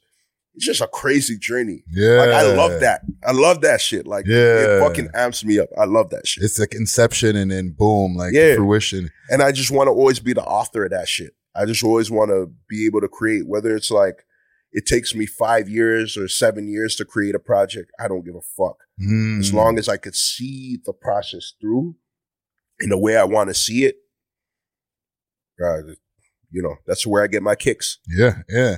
Well, that's the stuff that came out. Yeah. There's a couple of stuff, a couple of classic things, or could have been classic things that didn't come out. One, I didn't even know I knocked this shit out. I'm, I'm just listening to you in the fucking. But yeah. it's all good. It's all good. Yeah. Make sure that you- you're good with the headphones there. check, check, check, check. Yeah, I'm good. Okay, Good. So why is it that you have a Kendrick Lamar and a Jay Electronica song that never dropped, bro? The Jay Electronica one did drop actually. Oh, it was leaked. The whole the, the project uh, Act Two was leaked. interesting. Um, and the project, you know, it it was it was supposed to drop 2010 okay. and didn't drop until 2020. Yo, Like literally, literally, it, it dropped during the pandemic or leaked during the pandemic, Mhm. and it was just because a hacker found ways to collect all the tracks and including mine, and said, "Yo, pay me a certain amount or I'm gonna drop it." Wow. Jay Electronica's like, all right, fuck you. I'm gonna drop it first. And then he dropped it on like Tidal and all these services. yeah. And what he dropped had your beat on it too. Yeah, it was um uh Memories of Merlot. is the name of the track. Uh, he talks about his relationship with his mother and then also talks about his relationship with Erykah Badu Interesting. on the song. Um, and I just, you know, every time I would see him, he'd be like, yo, we're not taking that song off the album. Mm. But like, Hold on, hold on, hold, hold on, hold on. Every time I'd see him, how the fuck do you start seeing him in the first place, bro? cause he does so many shows. He does so many shows and never drops an album. So did you link that? Was he here or Or how you- did I meet him in the first place? Yeah, to, like to Um, even like start doing some production. So my man Hesh, uh, from London, he had a cool relationship with Jay Electronica. I don't, I don't even know how they met, but they had linked, and somehow my beat got to Hesh, Mm-hmm. and Hesh showed it to. I think maybe like it was through Addy. Maybe Addy maybe had a relationship with Hesh. Hesh showed him some beats of some Toronto producers. He's like, "Yo, I want to use this one." Yeah. then at that time guru was working was like the a&r for that project so guru went on like an interview uh where he was talking about producers to watch out for Mm-hmm. says my name in it he's just like yo that kid rich kidd he's dope you guys probably haven't heard of him but when you do da, da, da. Look out for him. so i see this interview i'm just like or my man shows me the interview uh Mhm. dj respect shows me the interview I'm just like, yo, bro, like, can you get a hold of him? He's like, yo, I, I know some people at Roc Nation. Uh, I'll get a hold of him. Yeah. Get a hold of Guru. Guru's, you know, very receptive to me. He's just like, yo, you the nigga that made the beat. Yo, rich kidd, you crazy with it. Like, da da da. Like, yo, we got a link. And so we kind of try to finagle some stuff where he would come to Toronto, where in terms of uh, getting him to speak at Remix right? So he was a, you know, you we look at him as a remix ambassador. He came and spoke at remix, got him shows down here to uh to DJ at because he was doing his DJ shit. Yeah. Um, and then we would link at the hotel, and he would just like he was like, "Yo, I want to play you this whole album." So he played me the whole Act Two album. Mm-hmm. And to be honest, the shit that he played me in 2010. The leak that happened in 2020 is the exact same album. He hasn't really he hasn't really changed anything. The only difference is, I guess, some of those tracks have already been out, Mm-hmm. right? Um, there's a couple of those tracks that he had already put out, but you know, a lot of those tracks were supposed to have some features. I was told Beyonce was supposed to hop on my joint. Wow. Didn't happen. Um, and when it leaked, eh, I was kind of happy that it leaked because I was like, finally, people get to hear what it could have been Yeah. and I can get it off my conscience of I have this electronica shit that'll never come out. Did you never tell anybody about that that you had this tune? No, no, enough people. People knew? No, enough people. He announced it when uh he did a show at uh I think it was Canadian Music Week. You was like it Dundas was at Square. Phoenix. No, no, it was at Phoenix. Okay. Because I had met him after Dundas Square. Because I opened up for him at Dundas Square. Mm. Right. Um that was that was the me and the Sox uh performance at Dundas Square Manifesto. Yeah. But um, he had a show at Phoenix, and I think I was Big Page's hype man Mm. for that sh- for that show. I was like, I was assisting Big Page on Ballin' stage and shit. Ballin' Ballin', yeah. hobby. You know, another one of Drake's enemies. Early- er- er- this, you know, we, Drake has a Drake has a big rogue gallery. You know, you know when they when they talk about Spider Man or Batman's rogue gallery, like Yeah. you know, the Riddler. you know what I mean? Drake has a yeah, extensive rogue gallery of enemies. Um, Dead. but yeah, uh, I was, I did that performance with Big Page, hmm and then you know Jay Electronica was backstage, and he's just like, "Yo, we got one on your joint." Da, da, da, da. I was just Mm. like, "Yo, that's love." Yeah, I talked to Guru. Da da da. And then he comes on stage and he announces, he's just like, "Yeah, I'm working with one of your artists, Rich Kidd." Mm. And then people were yelling out, and just like, "Okay, shit, like, okay, it's we are on now." Yeah. and we weren't on for a fucking a decade. you know what I mean? And even when I would see him, like I guess the last time I had seen him was when he did a Red Bull performance with Bad Bad Not Good. It was like a show at Massey Hall. Okay. Um, yeah, I went backstage and he was just like, "Yo, bro." Yo, it's still on the album. Like, we still dropping that shit. That was like maybe what, 2018? Wow. That might have been even the last time I seen Frank Dukes before he turned into Way of a King. But you know, what I mean, I've seen a whole bunch of people backstage, but I'm I'm winning backstage. He's like, yo, still on the album. I'm just like, sure. yeah, because at this point, Yeah. come on, bro. Eight years later, And then as for the Kendrick shit, Kung Fu I'm- Kenny. I'm I'm never going to hear that track. It to me, it just it doesn't even exist. How did you link with Kung Fu Kenny in the first place, aka Kendrick Lamar? Uh, we were the first ones, you know, and when I say we, I mean as a part of Remix and also, um, you know, there was there was this agency or what's the term for it? Booking agency called uh Smash Mouth. Okay, time. Shout out Brendan Huco. He was the one that was booking TDE acts across Canada. He had like the the license for that or the I guess a contract for that hmm before they had a falling out. But uh he did that show with Remix and we did at Rebel. I opened up for Kendrick. It was me opening up Lord Quest mm. who was a rapper at that time, who's now uh A and R at um creative A and R at SoCan. nice. So he was rapping on there, and then Smash Brothers, Junior T and Crooklyn, Crooklyn, Mhm. who is now a TDE producer, um, and then Junior T, who's you know mega producer in the city. So we all opened up for uh for for Kendrick. It was also supposed to be Jay Rock, Ab-Soul, and Schoolboy. Okay. Jay Rock couldn't get through. Yeah, Jay Rock couldn't get through. I don't think Schoolboy got through either. So I think it was just Ab-Soul and Kendrick. That would have been a Black Hippy show. That's crazy. Yeah. Um, Ab-Soul does not remember that show. He Mm. stole my lighter. But then one time when I seen him at Phoenix, he was just like, yo, this is my first time in Canada. I'm like, it's not your first time in Canada, fam. Mm. Which is like, how high are you, my nigga? but you know, so it goes. Um, and yeah, meet Kendrick, and he was a fan of uh back in the day, uh, like the, the song I had back in the day. hmm Um, and he was just like, yo, I watched that video. That video was crazy, my nigga. Da, da, da. I'm like, thank you. And we, I was already cool with Dave, Okay. uh, Dave, They Free. free. Yeah. I had met Dave Free months prior to that with him and Jay Rock. Um, we had pulled up to this cul-de-sac. I believe it was in Carson, hmm Carson, California. And I feel like that whole cul-de-sac, it was almost like a Friday. Like, you remember next Friday? Like, yeah. just that cul-de-sac. Like it's just like it felt like that. And I remembered Brendan was driving the vehicle. Some big D's ass nigga comes is like, yo, who you here for? And then uh he's just like, yo, we're here for uh Dave and uh, Dave and Kendrick. He's like, who? Who you with? And he's just like, yo, I'm here with Rich Kidd. He's like, oh, Rich Kidd? Oh, park over there.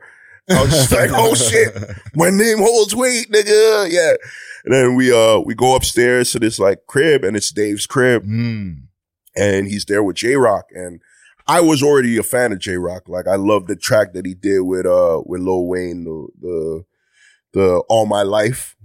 Um was fan a fan of his uh his his project and shit like that.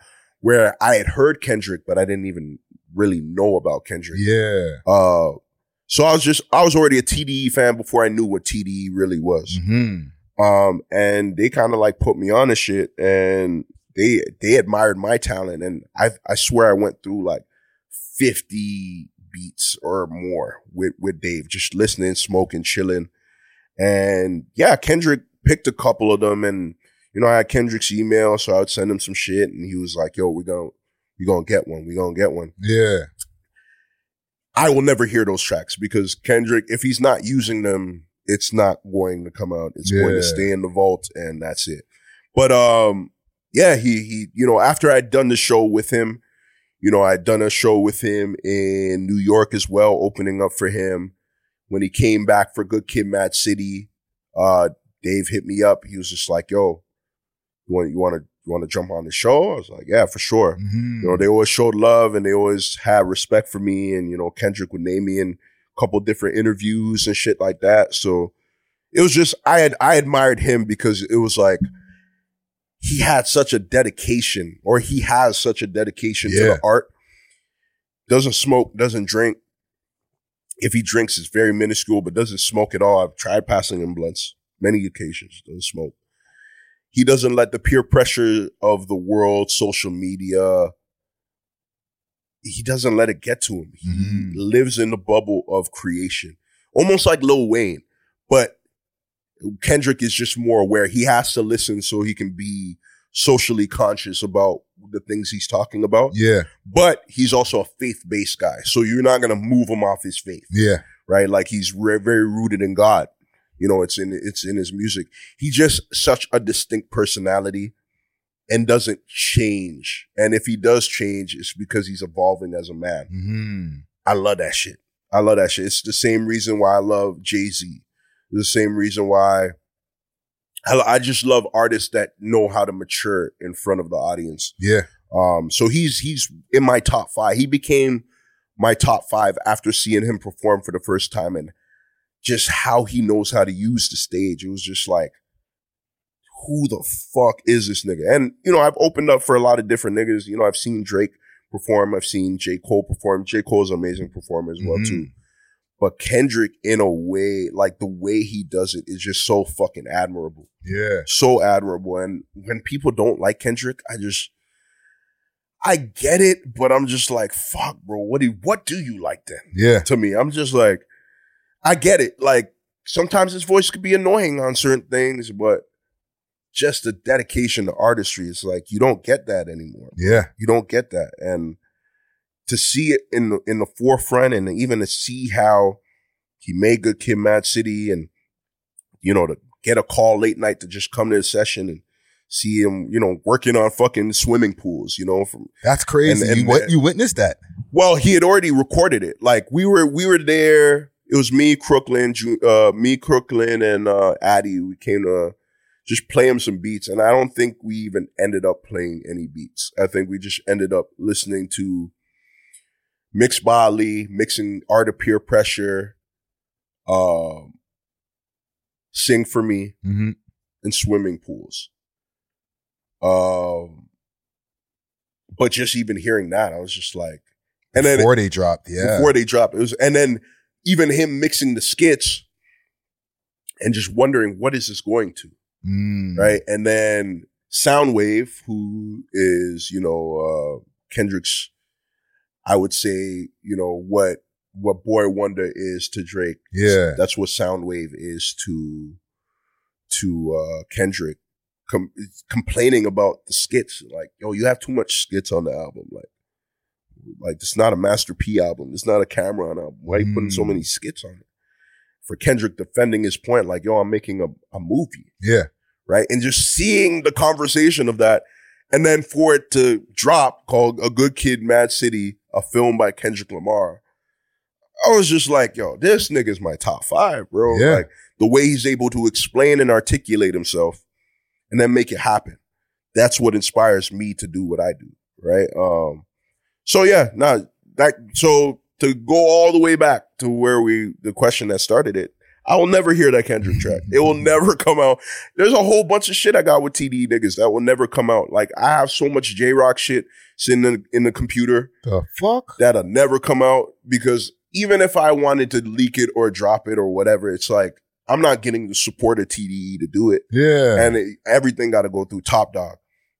Um, I would hope that you know one day, you know, if I if I ever get to talk to Dave Free or Kendrick again, I could hear those tracks yeah. because they're not signed with TDE anymore. They're doing their own thing now. Um, they might but- drop on a mixtape or something. You never know. probably not.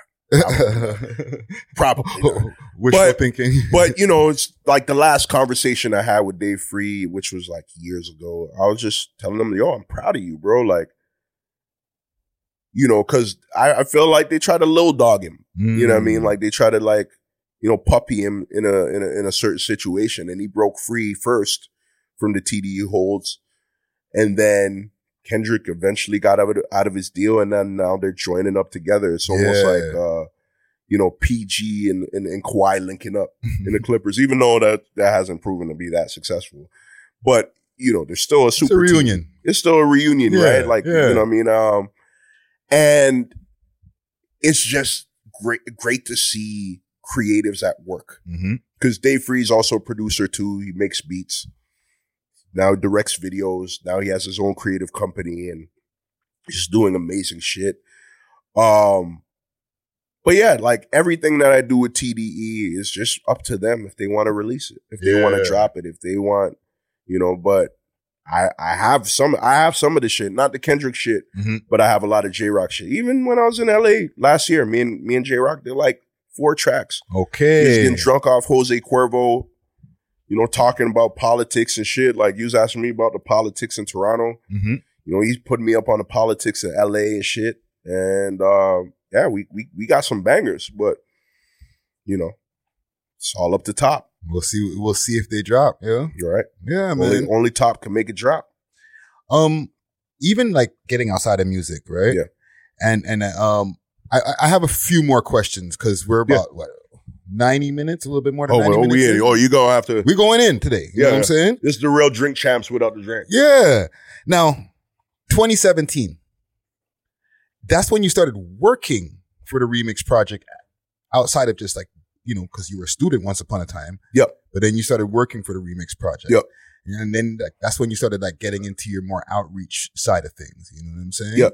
so But- so talk about that But even in the midst of you know that, like I've always been working within uh, outreach youth programs in the city. Um, I think Gavin Gavin has been a real inspiration to me in terms of like what he's able to do with community, how he's able to give, what he's been able to set up mm-hmm. for a lot of people.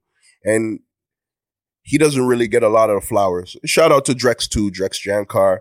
You know, him and Drex, you know, definitely helped change my life. And, you know, I've got a chance to acknowledge that to him many times. But Gavin, especially because I feel like Gavin has always been more in the trenches yeah with the youth program shit. And he's looked at as the the figurehead of it. Like, you know, Drex definitely played a part. Kende Hey Ba as well too, one of the twins, the Ba twins mm-hmm. is definitely an instrumental role in, in in remix. But Gavin is always, I guess, you know, I, what I always say, coolest white boy on the planet, bro. Mhm. Just always one of those guys that like looks out for people, make sure people eat. You know, if he's eating, they eat. Um, and he'll actually like, you know, lob it so you get the win yeah right? Um, you know, a lot of my like first sync placements when he uh did the Marc Ecko campaign and shit like that. He's just like, yo, I want you to do the beats for it. mm-hmm. I did the, that was my first kind of like sync check, right? And taught me about sync. Mm-hmm. So um with remix has always been a family thing. Like I I I pledge allegiance to him. You can't diss remix in my presence. I'm always going to rep for the great parts of it. Um and you know, when I was going through my music career and, you know, decided to to stop for a moment and focus on life, uh Ricky from uh from Remix, who is also in the first round with me, okay he hit me up and he was asking me like, "Yo, what are you doing? Like, would you want to be a part of of what we're doing going forward?" And I was like, "Yeah, of course, bro. That's fam." yeah And for at at first, it was like, "Okay, cool. Like, there's this program in Weston Road that needs like a, a program director or like a, a program coordinator. I can hook you up with this first, Be there for a minute, and then I'll bring you in the remix when we're ready mm-hmm. because Remix was going through an alumni year. We were restructuring, looking for a new home after Liberty Village. So I did uh I did two rounds of my programming in Weston Road, helped restart that program. Um, because it was a program that actually J Soul was a part of, Clairmont the second. okay Uh it's from the, it's in their neighborhood in Weston, it's uh, urban arts. mm. But like the program had been dead for a minute. So for me, when I went over there, I just went straight to the hood. Just asked people like, yo, who's rapping? Who's making the beats? Like running a program here. They're like, yo, aren't you that nigga from TV? Uh, uh, uh, Rich, Rich the Kid, right? I'm like, yeah, I know the nigga, but it's Rich Kidd. But yeah, I got a, I got a program. Like, come through. And niggas from the hood would just come through. Like, you know, shout out Sean Payne and fucking and Swagger Right and Mm. you know what I mean? Uh, Snoopy came through. DJ Snoopy would come through. Even I don't think he's from that hood, but he like there's a lot of niggas that were from that area that would that would come through, and I tell them like, yo, just tell more youths about the program. Like, yeah I'm here now, so I'm going to make sure it runs. And um, once I was done with that, I went to Remix for 2017, round 13.0, and I brought you know the same kind of mentality with that over there. Like mm-hmm. I'm just trying to give youths opportunities, and then also build that family vibe that I got when I was in remix in round one. Yeah. Right? Like it's the same reason why Ricky reached out to me because we still been cool since then. Like he's, you know, he he knows that I'm a real one. I know he a real one, and we can help make each other better. I'm never Mhm. gonna overstep him. He's not gonna overstep me. Keep each other in check. And and but he's a higher position to me. He's uh he's the dean. I'm like program coordinator. But you know, he always shows me respect. So always lobbies for me to get paid more and. You know I mean? It's, it's a beautiful position. You know, they added benefits. So, you know, a nigga dental and medical taken care of Nice. but and and it just puts me in a position to get creative again and like i said remix restarted my love for creativity you know what i mean um i was always making beats on the side but it made me like really want to get back into helping artists Mm. and and and creative direction of artists and that's how i found my artist that i work with idman through the through the second round that i that i uh co- program coordinated Yep.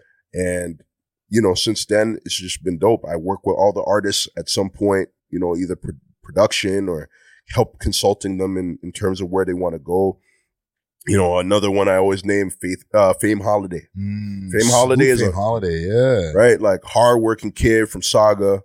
Um, and he, you know, he cites me and, and, and John River and, and, and Junior T as inspirations, but I'm inspired by how, how far he's taking it as well Mhm. too and doing it on his own. Like that's, he's coming from that same cloth of the DIY mentality. You don't Yeah. wait for a label to do it. Just do it on your own type Yeah. shit. So glad to put him in the program and see how he inspires other people like DJ Natty B and all the people surrounding him. And it's, it, that's what I want to build. I want to build the, the same kind of vibe that me and Ricky started off with in the first round of remix Mhm. till now. Like it, and that, that, that shit ain't changing when I'm, when I'm there. you know? Yeah. No, that's beautiful, bro. Mhm.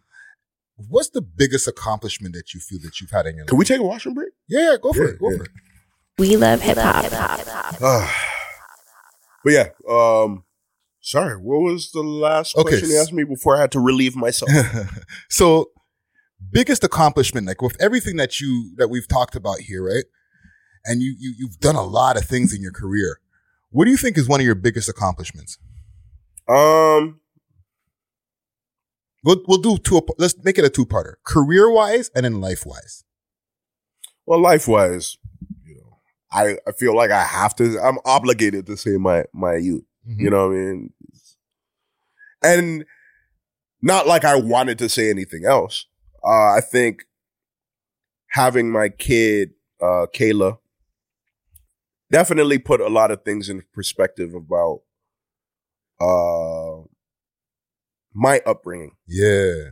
right? Like the things that my mom did for me, despite the relationship between her and my dad, Mm-hmm. the role of what my dad was supposed to play, and how, you know, now I'm in that position, how I'm supposed to be there for my daughter. And then also, how does my daughter see me? Yeah. right? Like, you know, you, you, there was a time I operated where I don't get, I never gave a fuck how you see me. Like, I'm going to be me. I can't really do that with my daughter. I have to give a fuck how she sees me. mm-hmm. Uh, I have to give a fuck what her perception of me is. Because one, she's gonna go, go snitch on me to the teachers and be like, ah, daddy does this. It's like, oh my God. like, Yeah. Shut up. But like, but two, it's like, it's, that's where her respect comes from. And, um, you know, I brought my daughter on stage with me, you know, I've, every time, you know, I'm, drop a new song with Idman or when I'm doing something new with beats, I'll be playing it for her. She's like kind of my, uh, she she's, she's, she's my, my barometer of what is hot or not. You know, Yeah. like we be listening to new albums in the car and she'd be like, Daddy, I like this. I don't like that. Uh, this music scares me. this music's dope. Uh, so I, I would say, yeah, my, my greatest life accomplishment is having my child. Mm-hmm. I would say that. And then in career, um, I think I could say gold plaques. I could say having a Juno, but I really think it's remaining creative and still being myself through everything Mm-hmm. because, you know, I've seen this game break down a lot of people where they don't even want to fuck with it anymore. Um, unless it comes to a check. Yeah. For me, I don't give a fuck about the check because I make money in so many different ways. I'm a hustler. But you know, I've never changed who I was in this game. I've always, I feel like I've always remained the same rich, you know, just based on what people have told me. Yeah. Um, and I'm still sponge to the game, even at my big age, right? Like, which you should always be. You should always strive to learn, you know, evolve, not be the same person you were five years ago, Mm-hmm, mm-hmm. right? So I think that is one of my biggest successes in music, just staying me. Yeah. right? Um, but like you ask anybody else, they they'll say you know the gold plaques or the the you know the the awards or whatever, and those are all cool. But a lot of those acknowledgments don't come from the people you want it to come from, right? Yeah, yeah, yeah. Or or you don't you you know there are people that don't care about the art as much. So Mhm. you know, well actually like the gold plaque is cool because anybody that's listening to I I, I wish I knew Natalie Portman like you know for example like my niece song like my BM's uh niece who I call my niece she uh she just found out like last year I did that song she's like oh my god I've been listening to that song for like years and yeah. you know, I went on my camping trip and I've been I listened to that. I didn't know my uncle made that. Yeah. Yeah, that's that's cool. Like so if That's anything the goal for a family member, bro. Right. Think about it's, that. it's cool. It's Yeah. cool. It's no, no, it's very admirable.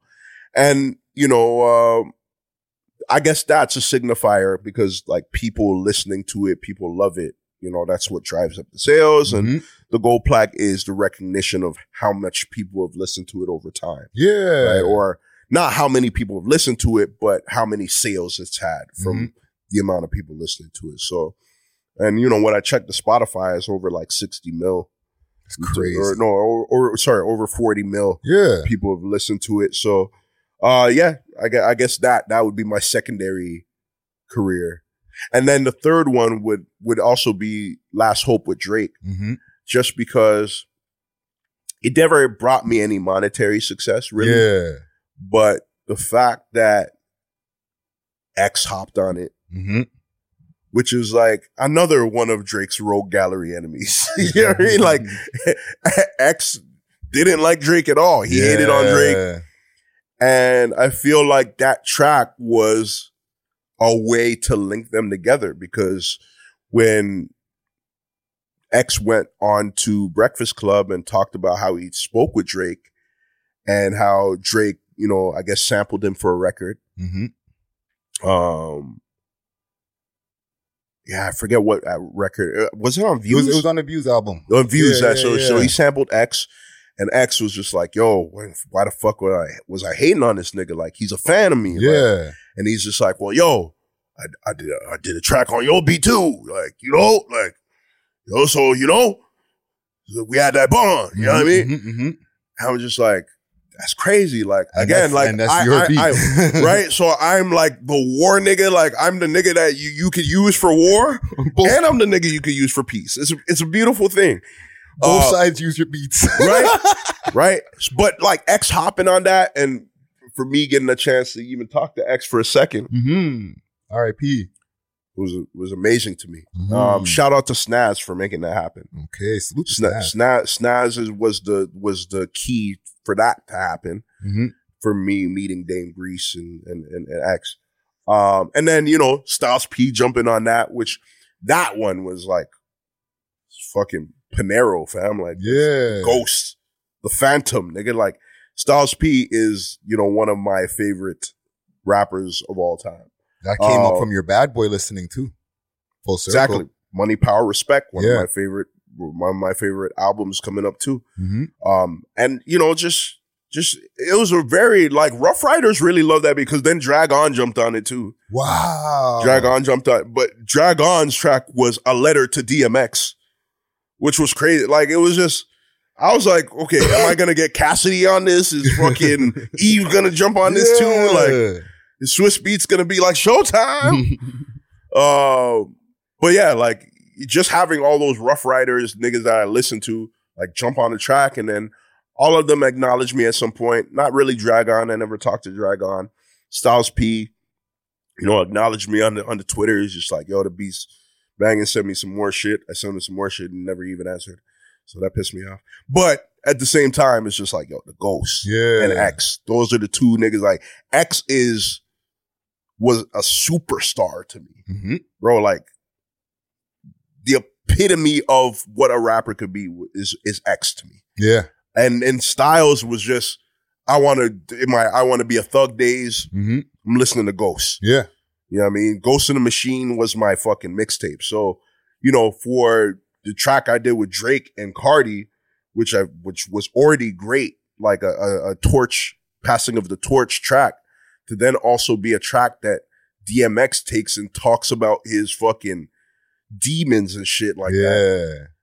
I was just like, yo, bro, this is too much. My head could explode, fam. And, you know, youngins will, won't ever really understand the magnitude of that. And, you know, even people that are older than me, like, they'll be like, yo, that's crazy. But like, just being that nigga in that position that created that shit in Jane and Finch, living with my fucking cousin, not knowing where I was gonna fucking go hmm in life. You know what I mean? It's just like, wow, you had X on your beat and you have the nigga that became the biggest rapper in the world on that beat. Yeah. And you have, you know, big bro Kardi, who's the biggest rapper from Toronto at the time on your beat. hmm hmm It just, it was And a, lot- it to was a lot. Mills too. How could I forget the former first lady of ATF? Yeah, this, is, this is what I'm here for, fam. Yes, know what I'm thank you. Andreena Mill, who till this day to me is one of the most brilliant voices from our city.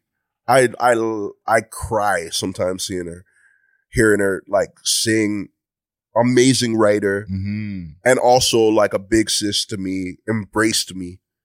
Uh, you know, to all have them on one track is just amazing, bro. So fuck, even if it's not a song that's got me royalties, I think it's a song where I go around the world and people have heard that beat before and be, been like, yo, I did a freestyle on that. Yeah. Yeah. I rapped on that beat. Like, bro, I have a video on that beat.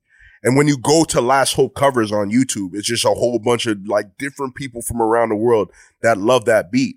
Also, I sampled my homegirl El Marie on that. hmm Um, she's she's like the voice on that from a track we did before. So shout out to her. But yeah, I feel like it's it's it's crazy how far that track has gone. That's you know another one of those dollar bill situations where it's just like the track has been passed through so many hands Yeah. and gone so many places. And it keeps going, man. It Mhm. keeps going.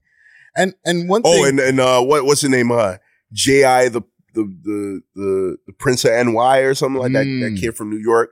I seen a video of him sampling it. I don't know if that's going anywhere. You know, I get maybe I will get my lawyers on that. yeah. But um, yeah, I see them post like post the the you know using that track and say like, yo, Drake was. you might need to go get a bag for that, my G. I might have to. I don't know. I don't think it ever dropped. If it dropped, I would have Mm. found out. So, Yeah. but either way, like you know, it's just yeah, it's just crazy how far that track has gone. and and even like with everything that you've learned and everything that you've gone through in your life, bro. Like you're you're now a man in your in your mid thirties, right? Mhm. What would mid thirties rich kidd tell to the nineteen year old rich kidd that was about to start this journey? Um, you're gonna be all right. You're gonna be all right. I know you look like you're not stressing. I know you act like you're not stressing, but you are. Hmm. But you're gonna be all right. You can't control. You're gonna be me, no matter how. That's how time travel works. Yeah, yeah, that's yeah, what I tell. I'll be like, yo, actually, time travel is, yo, there's this multiverse, my nigga. Like, I'm your variant. Yeah. Nah, but I'd, I'd be like, yo, just chill, bro. Just have fun. Continue to have fun. Hmm. Because to get to me here, you got to have fun. Yeah. Just have fun with it. Don't don't stress the shit. Don't um you know, there's I won't even lie, there's nights where I fucking just went to Lake Ontario and cried and wondered why why am I not where people say I'm supposed to be? Hmm. I'd be smoking a blunt crying, bro, like cause thinking like I'm supposed to be somewhere else, but I'm like, nah, bro. Like I, I finally came to I came to a realization that this is where I'm supposed to be. Yeah. And anywhere I want to go past this, I just got to take it there. yeah. Right. But this is where I'm supposed to be and I'm proud of it. And um, I'm happy how far I've come and how many people that I've helped influence or Mhm. help find their way and you know that's that's that's the meaning of life bro that's the purpose That's facts. that's the purpose Nah, King. I, I think that you should be proud of yourself. Mm. You've accomplished a lot in your career. Mm. And even if you've ever had thoughts like you just mentioned of not being the places where you think you should have been at one point in time. but I- that was that was only people's perception Yeah. Right i never knew where i was supposed to be Yeah. i was lost i never knew where i was supposed to be Yeah. I think you're in the right place in the right times and everything that you've done have brought you to where you are today. Mm. And it, it's, it's putting you into a place where you can, the sky's the limit for you, fam. And like, I, I gotta tell you, I'm super proud of you, fam. From the time that I seen you and, and Junior T jumping around on the stage going crazy, and I used to see y'all around to just to how you've developed as a as a as a grown man. Mm. I salute you, fam. Well, thank you, and and man, thank you to you as well because you embraced me early on in the game. You know what I mean? Like, because like I said before, I'll be hearing your name on Project Bounce, Round Friday, Ricky Dread, yo. You know what I mean? Like, I just and I would always be hearing about you going up to Project Bounce, dropping new tracks. Always hearing about Empire. I remember one of my first shows ever. It was with Empire. Mhm. It was at the Big Bop. Yep. And I think I think even our crews even almost got into it Mm. because of that. You know, I was I was with Poison, yeah, yeah. and he he what were what did he label us? The Mississauga murderers. Yo, what the fuck?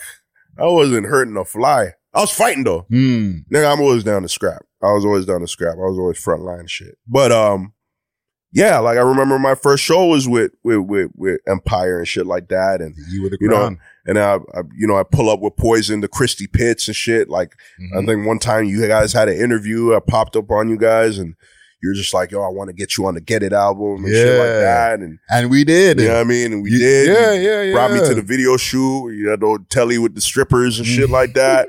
So I'm a young nigga with around some strippers. I'm just like, yo, it's run up in the spot. Run, up, in the spot, right? That's the first time meeting Adam Bomb and everybody. Actually, no, I probably met Adam Bomb the first time when when I linked up with you guys in Poison. But you know what I mean? Like you, you always embraced me, and um, you know, salute to you for that. Thank you for that. I pre- I appreciate you, and you know that's why it's it's likewise. No matter where we go in our journeys, I always support you. Um, even when I, you know, even when I see these, some of these youngins that don't really understand your relevance in the game and the parts you played. And even when I see you sometimes do dumb shit, I'll be, I'll acknowledge you to you. I'm just like, nigga, Yeah. why, why you want to be a meme?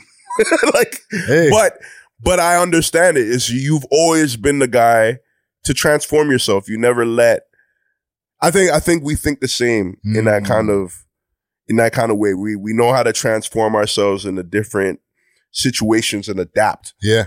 and take and take ho- uh, uh, advantage and take control of those situations. We're controllers. Mm. You don't want to be necessarily controlled, Yeah. right? So, you know, I, I respect you for that. No, man. I Thank you, you man. I appreciate that, King.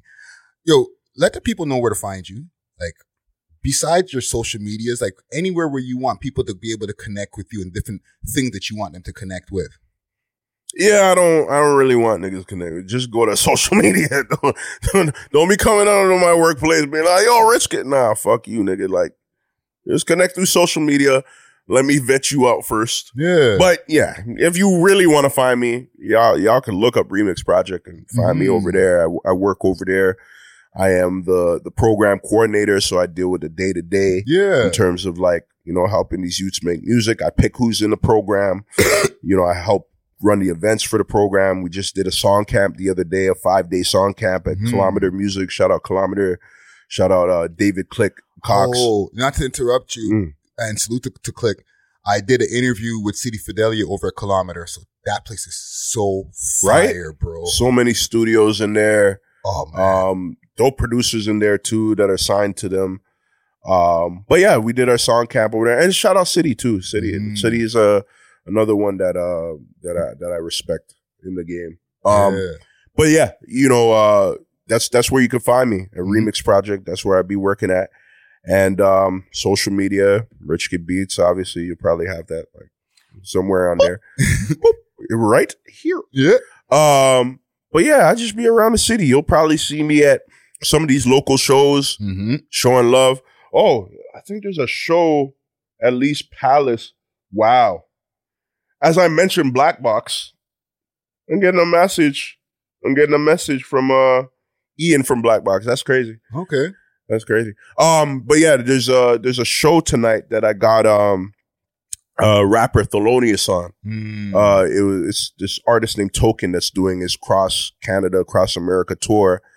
And uh, a friend of mine hit me up. He was like, yo, what rappers are are dope in the city do you think could fit on this bill? And I was like, yo, this guy Thelonious is dope. I showed him Yeah, I Thelonious. him. He went crazy for the for him. Thelonious is dope. Um, he's he's one of those rappers where I feel like, you know, um, he kind of reminds me of Clairmont the second when he when he when he came on the scene. Like has a has a clear vision of the kind of rap he does, and the videos match it. The aesthetic matches it, and um, his producer Cabby, who's all, who's a remix kid, uh, put me onto him and really like made me support the movement. And you know, I did it willingly because I was like, yo, the shit you guys make is dope. Yeah. So like I was like, okay, yeah, Thelonious got to be on the show. So now I think he's performing tonight.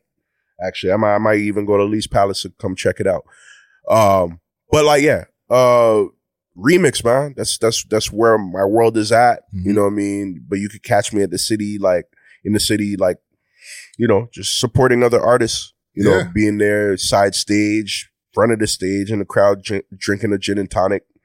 Just you know, supporting the supporting the scene because I feel like that's what I always did to ingratiate myself in the Toronto community. And now that, you know, I'm, I guess I'm a, a, a pillar in it. I got to continue to do that to Mm. like, to, to really show that one, us OGs, it's crazy to say I'm an OG now, but us OGs still have love for the young, youngins coming up and we really support their art. You know, Yeah. I think that's important because, uh, you know, I, I think there's, there's, there was a divide between young G's and OGs Yeah. at a certain point where it's like, oh yeah, the OGs are stuck in their ways and they're gatekeeping. But it's like, they're, we're, we're all in the same kind of boat, especially in Canada. The, Yeah.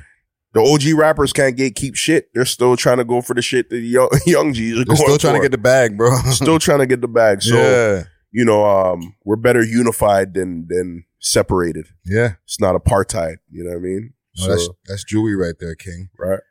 Nah, man, I, I really feel that we got a thorough conversation in here. Mhm. You know what I'm saying? We got the full history of Rich Kidd. Yeah. i- i- In my opinion, you know what I'm saying? Yeah. I don't know any other networks that have this full, Mm. um, the, you know, the, the beginning to end or beginning to where you are now, right? Of, Yeah. of Rich Kidd. Yeah. As well as like the things that you got going on now outside of music. And I really appreciate this. Yeah, man. Um, Thank you. also, I want to give a quick salute to my sponsors once again, Astro Pink. If you know, you know, hit them up on their website, myastropink.com or on their Instagram, astro underscore pink. I think we should, um, I'm going to take us out with a track that we spoke about a few times in this conversation. Hmm. Um, The Last Hope. Ooh.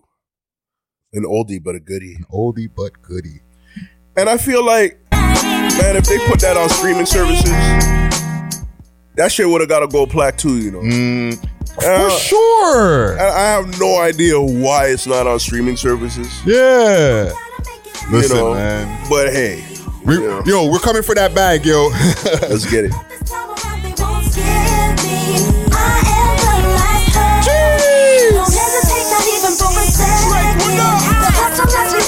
You